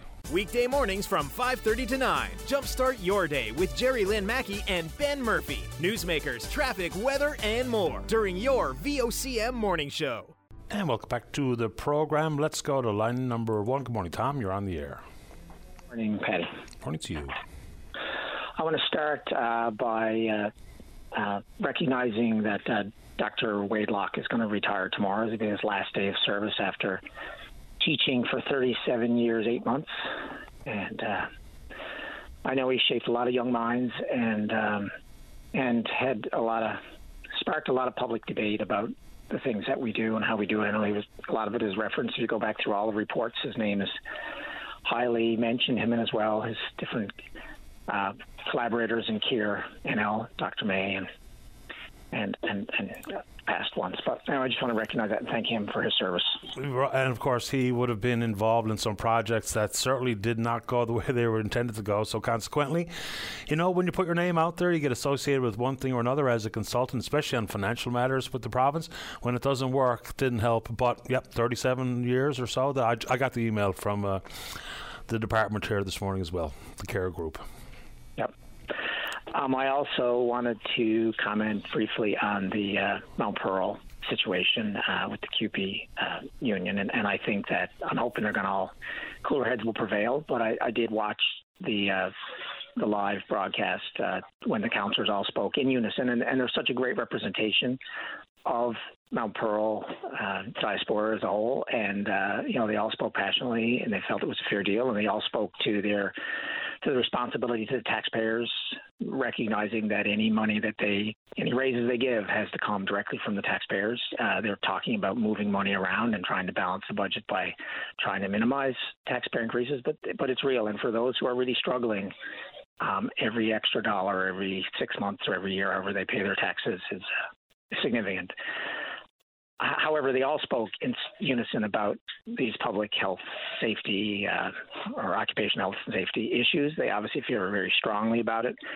And I really feel that the uh, union is doing itself a disservice by not uh, taking that on the chin and recognizing that they need to set the standard for their employees and for all the employees in the province as to what is acceptable or not. I don't. I really don't believe that the councillors would be making such a stand if they didn't feel like it was a legitimate um, safety issue, and for the head of the local to say it's just union, it's just normal strike activities.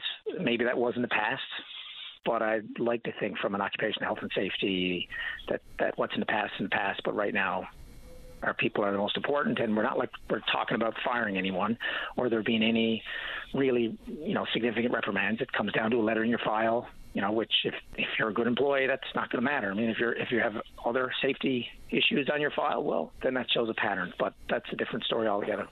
Well, this contract standoff at this moment in time seems to be entirely about the discipline facing some maybe 13 people, maybe fewer than that, but they all say, I mean, Sherry Hillier says that the financial terms are most acceptable. So I guess we find ourselves at a personal loggerhead as opposed to sick days or rate of pay increases or anything else under the sun. But anyway, we'll see what happens. Yeah, hopefully we can move past that. I spoke to a business owner yesterday who was, as she was serving me, uh, she was making product, serving me, serving other customers, the only employee in the store.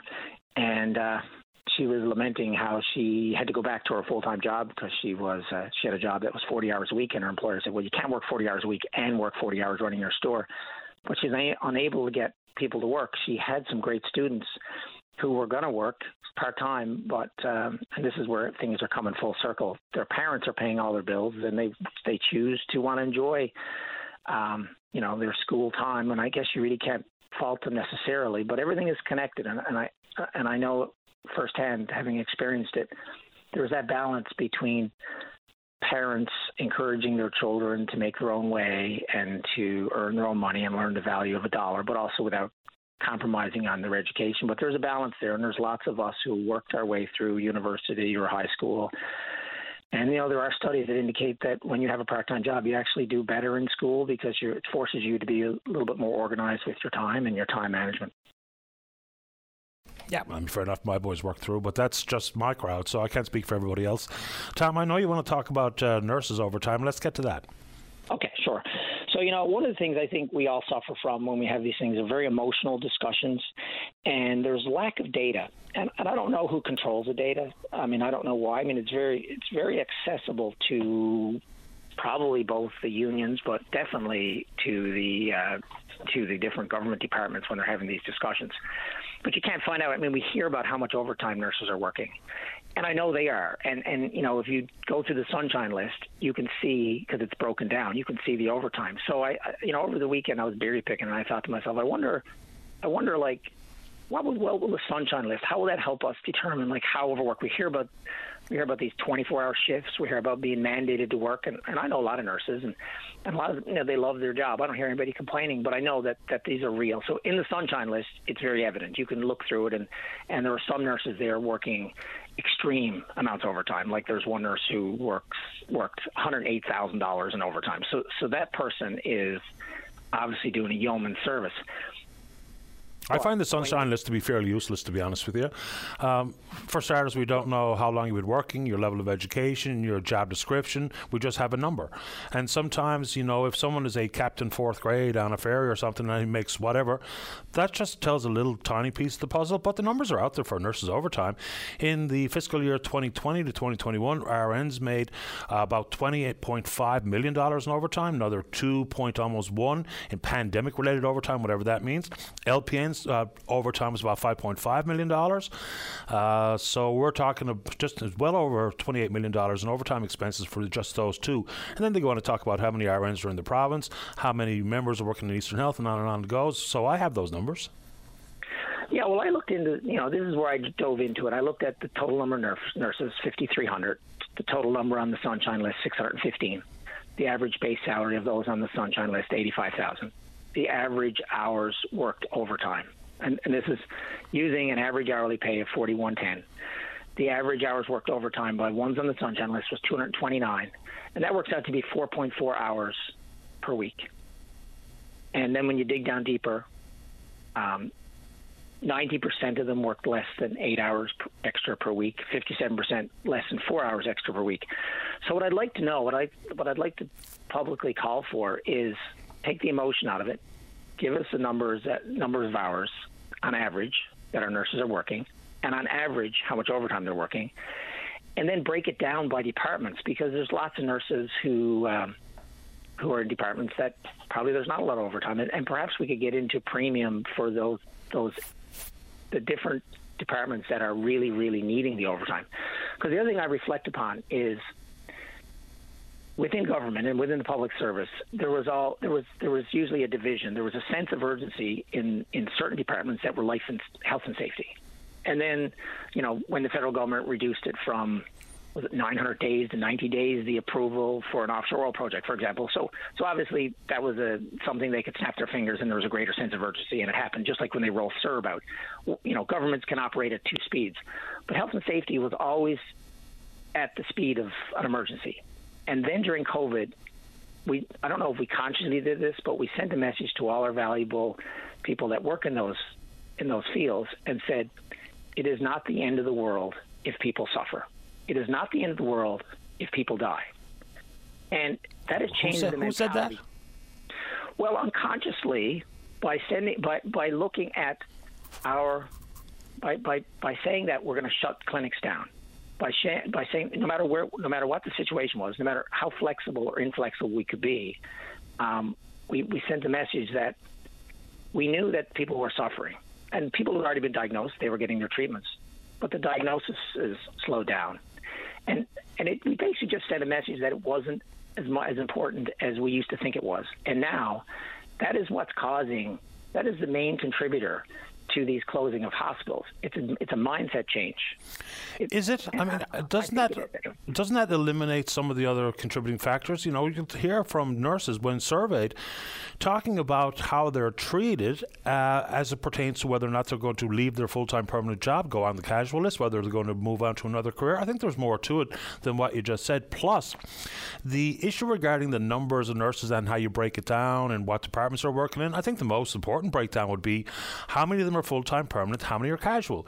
The casual nurse has no need to, uh, they're not obliged to work, they're not obliged to work overtime. So that to me would be probably the most important important breakdown. And just like I need exit interviews for doctors, we would like to know exactly why a nurse chooses to be on the casual list. Is it straight up work life balance? Is it straight up trying to be, make time for family? Is it straight up time to take care of your elderly loved ones? Because there's a huge difference in being full time permanent and the obligations you have versus being casual. That's the number one breakdown I'd like to see.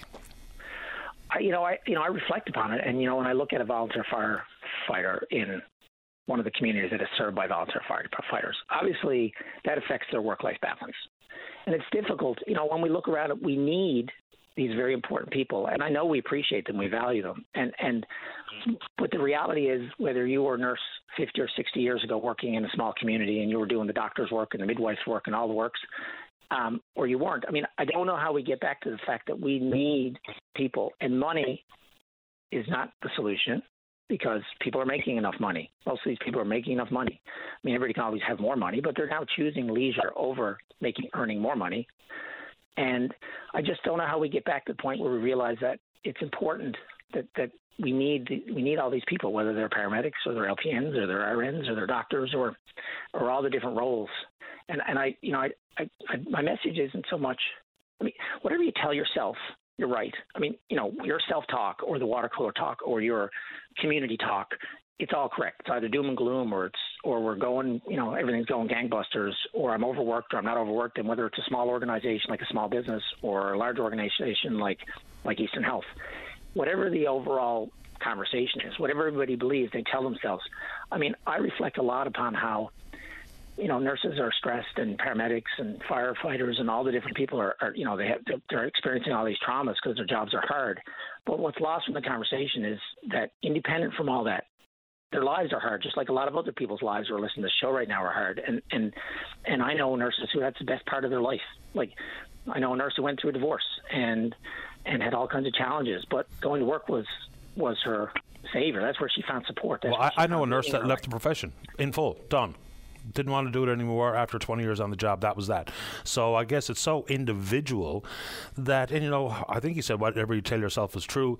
Plus, not everyone's, you know, whatever making enough money means, I guess, is also very individual, depending on your lifestyle or circumstance. Your spouse or your partner lost their job, or the kids need braces, or whatever is going on in their world. So, anyway, Tom, I appreciate this. I'm off to the break, but uh, thanks for calling this morning. Take care, everyone. Stay safe. You too. Bye bye. All right, when we come back, the president of the FFAW, Keith Sullivan's in the queue to talk about mackerel. Then we're speaking with you about whatever's on your mind. Don't go away. Welcome back. Let's go to line number three. Say good morning to the president of the FFAW, Keith Sullivan. Keith, you're on the air. Yes. Good morning to you, Patty, and all listeners. Morning to you. Uh, yes, as you said uh, before the break, I wanted to talk about about mackerel today, and. Uh, so it's just one of the many fisheries that we we have in the province, and as some people would know, that this year, uh, prior to the season, Minister Murray uh, put a moratorium, closed this fishery completely. Uh, this was on, on the backdrop of FFAW members for years highlighting the inadequacies of science, and there's quite literally hundreds and hundreds of hours of work by FFAW members and staff to propose science pro- projects, push and lobby for science work where DFO were ignoring what was happening off the coast of Newfoundland and uh, and certainly Labrador now too. We're seeing more of an expansion there. So in the face of that, we saw this government and DFO just close a fishery, put people out of work, instead of doing the required science work. So when you talk about more evidence based and you know government are going to make evidence based decisions this is a time where we've gone backwards and what we've seen this year and people all uh, who've spent time underwater around this province are seeing what they describe as record numbers of fish and just missed opportunity. And you know that that that's tough on people. Well, the latest science is from 2019, and there's a distinct well, there's a thought out there that understanding whether or not we have different stocks, one off the east coast of this province, one in the Gulf or along the eastern seaboard of the United States, because it's a migratory fish. They're not always in the same part of the same bay every time. So wondering which stock is which, or if they're both the same, or if they're two distinct and their migratory patterns have changed, and the latest science is as old as 19? Decent questions. Yeah, absolutely, and they're they're all fair questions, and I think we've observed less uh, less mackerel in the Gulf and more off the northeast coast of of Newfoundland in particular, and well all around the province really. But this is a, a, a migratory stock, like you say, even according to the latest science. So Canada is closed, uh, closed the fishery. Historically, Canada caught much more than their counterparts in the United States, but the U.S. can still go out and catch 12 million pounds of mackerel. It's really, really senseless how the government have dealt with this. And the most galling part of it, as you point out, is okay. There's questions on science.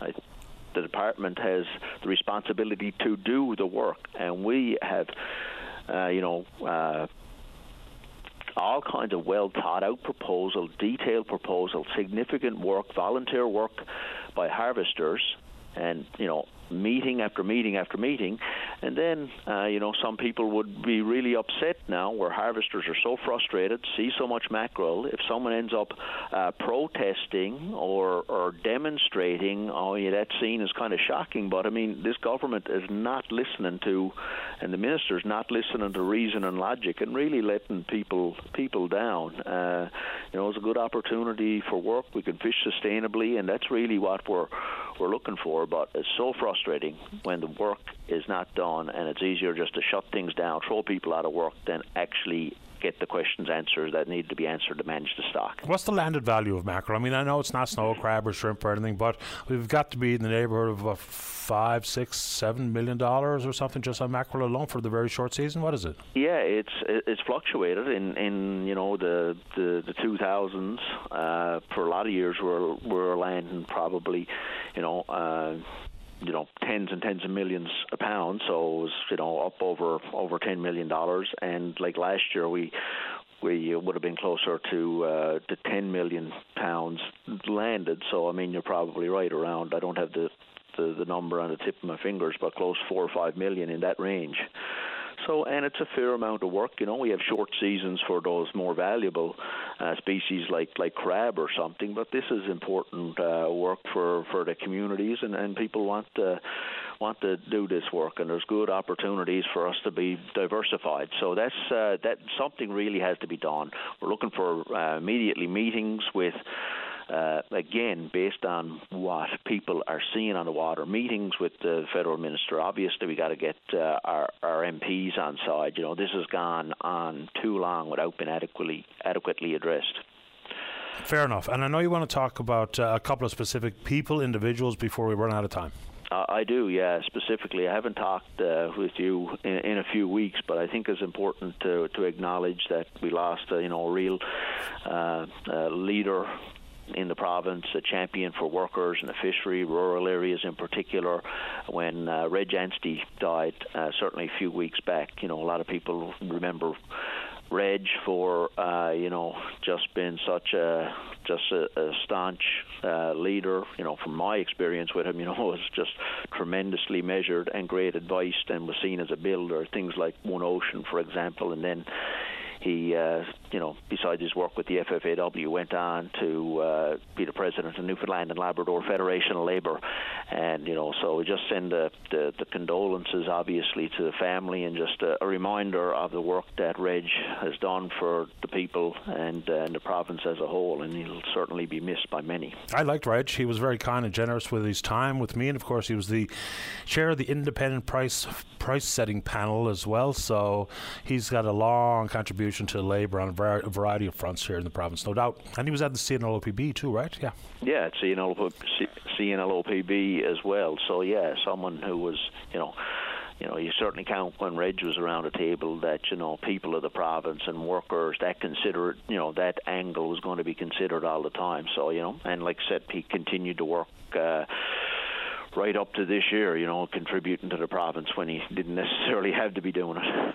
Fair ball, and also congratulations coming in the next one, I think. Yeah, a- absolutely, and you know, right along that team, a, former, a former Newfoundland and Labrador uh, Federation of Labour president, uh, an FFAW member and a, a, real leader for the province, uh, was elected uh, president of Unifor. We all know uh, Lana, Lana Payne, uh, the work she's done here, and now with Unifor, which is the largest private sector union in the country. So really uh, amazing accomplishments, you know, for for Lana Payne personally, but I think uh, it certainly goes to show that the work she did in this province and then beyond, and I think the the people, Canadian people and members of Unifor specifically, are, you know, are, are very fortunate to have someone like Lana in that role. So you know, it's just uh, it was a you know fantastic. Uh, week when Lana got elected. Now, like everything else, is down to the business and get work done. But I think we can all move forward with a lot of confidence that uh, we have a have a great leader in Lana Payne. Hotly contested race too, and some interesting overlaps of her former position,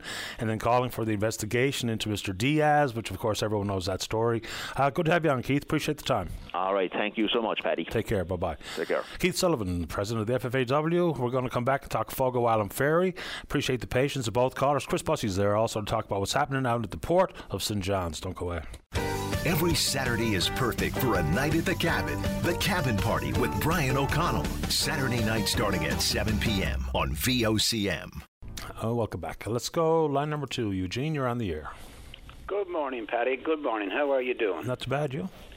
Not too bad, Patty boy. Thank you for taking my call. Thank you to David for taking my call. And thank you to VOCM for giving me the opportunity to get on and voice my concern on behalf of the public. And Patty, uh, I've been trying to get on since quarter after nine, as you know.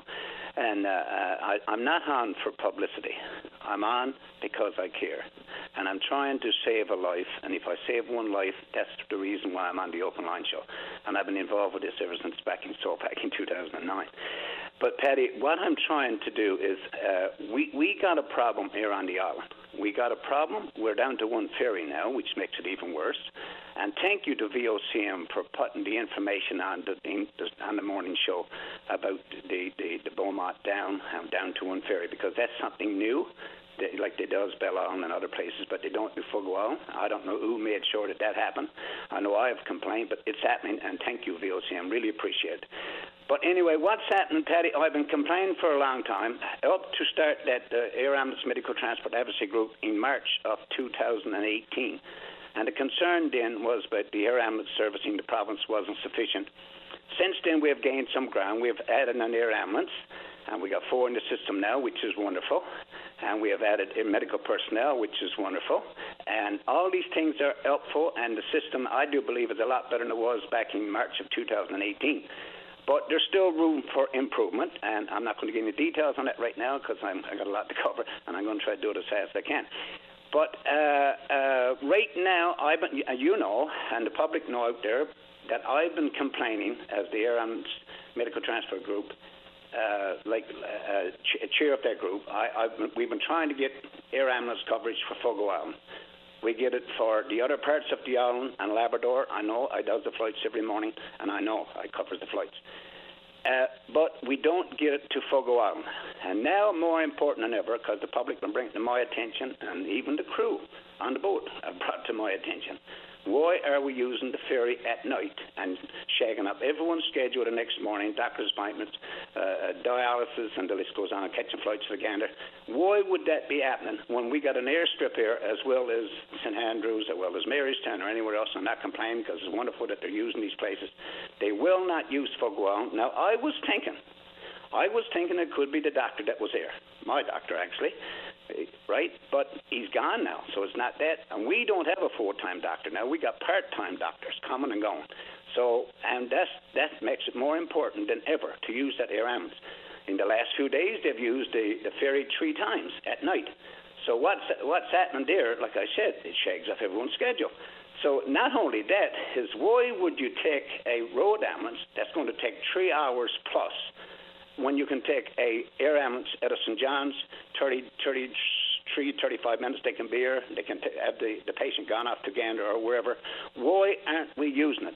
I want to put the challenge out there, Patty. I want to put the challenge out there to Minister Osborne, to our MHA Derek Bragg, to the, the Central ELT, to the administration at the Fogo Hospital, and to our mayor. Please and to you, Patty, because I tell you, you're a smart man. You digs up a lot of stuff. Try to find out why they won't call an air ambulance and they call a ferry. There got to be a reason. They haven't told me, they, right? And I, you know, as I've been involved with this for, ever since the spring of 2018, they will not. I, I'd say they've used it probably five or six times in the last five years. I mean, why? The ambulance is there as well as it is for anywhere else. They will not call. So, Patty, my, my, my plea today is please, someone, cha- I'm challenging these people that I just mentioned, including you, try to find out why an air ambulance is not called and the ferry is called, because what's going to happen one of those days? Pray God I won't, but someone is going to die on that ferry in the back of a road ambulance. and I'm praying that that won't happen. So I care. We're happy to take up the challenge. Why not? Uh, and insofar as the other people you challenge, they're welcome to speak to it here on the show. Uh, I appreciate this this morning, Eugene. Thanks for the time and the patience. Thank you, Patty. If you could get an answer on that, brother, I really appreciate it, and I'm sure the public would. Thank you very much. You're welcome. Bye bye. Have a good day. Bye. You too. Uh, well, I take Chris, yes. Uh, Chris Bussey is the Regional VP, the Union of Canadian Transportation Employees. Good morning, Chris. You're on the air. Good morning, Patty. How are you today? Grand today. Thanks. How about you? I'm not too bad, Paddy. I, just wanted to give you an update. Uh, we spoke a couple of weeks ago regarding um, the uh, collective bargaining, labour relations, potential strike or lockout at uh, St. John, St. John's sorry, Port Authority. Mm-hmm. And just wanted to give you a little update. Uh, both, both sides met uh, last week, uh, called together by the, the, federal mediator to see if there was a, a change or a crack in, in any position. And as you will recall, the employer was uh, basically holding the what, has been negotiated as a collective agreement uh, on a condition of the union removing some grievances, and that wasn't uh, acceptable to us. So uh, we, we, we met met with the, the conciliation officer, and there were no change in, in the positions. Um, what, what the union did after that, we offered to take the outstanding issue to binding arbitration uh, if the employer jointly agreed. Um, that that didn't happen, and uh, the union filed a, an unfair labor practice around bargaining that uh, the employer was interfering with the ability of the union to bargain by not allowing leave for employees and communicating directly with the employees. So since since then, I understand that the uh, the employer is removing the condition to drop the grievances, but uh, insisting on a change in the language that uh, that supports their argument towards the grievance. And what what I think is, and, and hearing some of the conversation this morning around overtime and work life balance and that, But what I think is important here, and what's at the heart of the issue here, is is really a uh, you know a, a work life balance type situation, and it's a situation where the the port authority has a has a phone number uh, listed on their website, and it's, it's the Harbour Master phone, and and they want a service that's available to everybody, uh, whether you're a tenant or whether you're a, uh, someone uh, operating a boat or someone calling in from the public with a concern of something they see in the port. But they want to have public access to uh, to port authority uh, representative, and and how they do that is they take a phone number and, and they assign standby duty for that phone for a full week, 24 7. And, and they're sharing that between one of the managers and, and two of our members. So the compensation for, for having that phone for the week is, is one hour pay for every eight hours on standby. And then, uh, you know, under the under the same article on overtime, any work performed outside your normal hours of work is, is overtime, and, and callback applies. So what the employer is relying on, uh, part of the language says to be available for standby or telephone consultation, and this language has been in the collective agreement since 2008. So what, what the practice is, the employer puts one of our members on standby for the full week, and, and they're responsible to answer any calls that come into that phone. Um, when they put in, so they were told they wouldn't get compensated for any phone calls uh, prior, but they also do emails, and there's also uh, there's also permits uh, that are uh, required to be filled out and, and, and approved for for certain things around the port, whether it's diving or whether it's a crane operation or something like that. So there's a there's a significant amount of uh, activity that happens around that phone currently uh, that has evolved since 2008.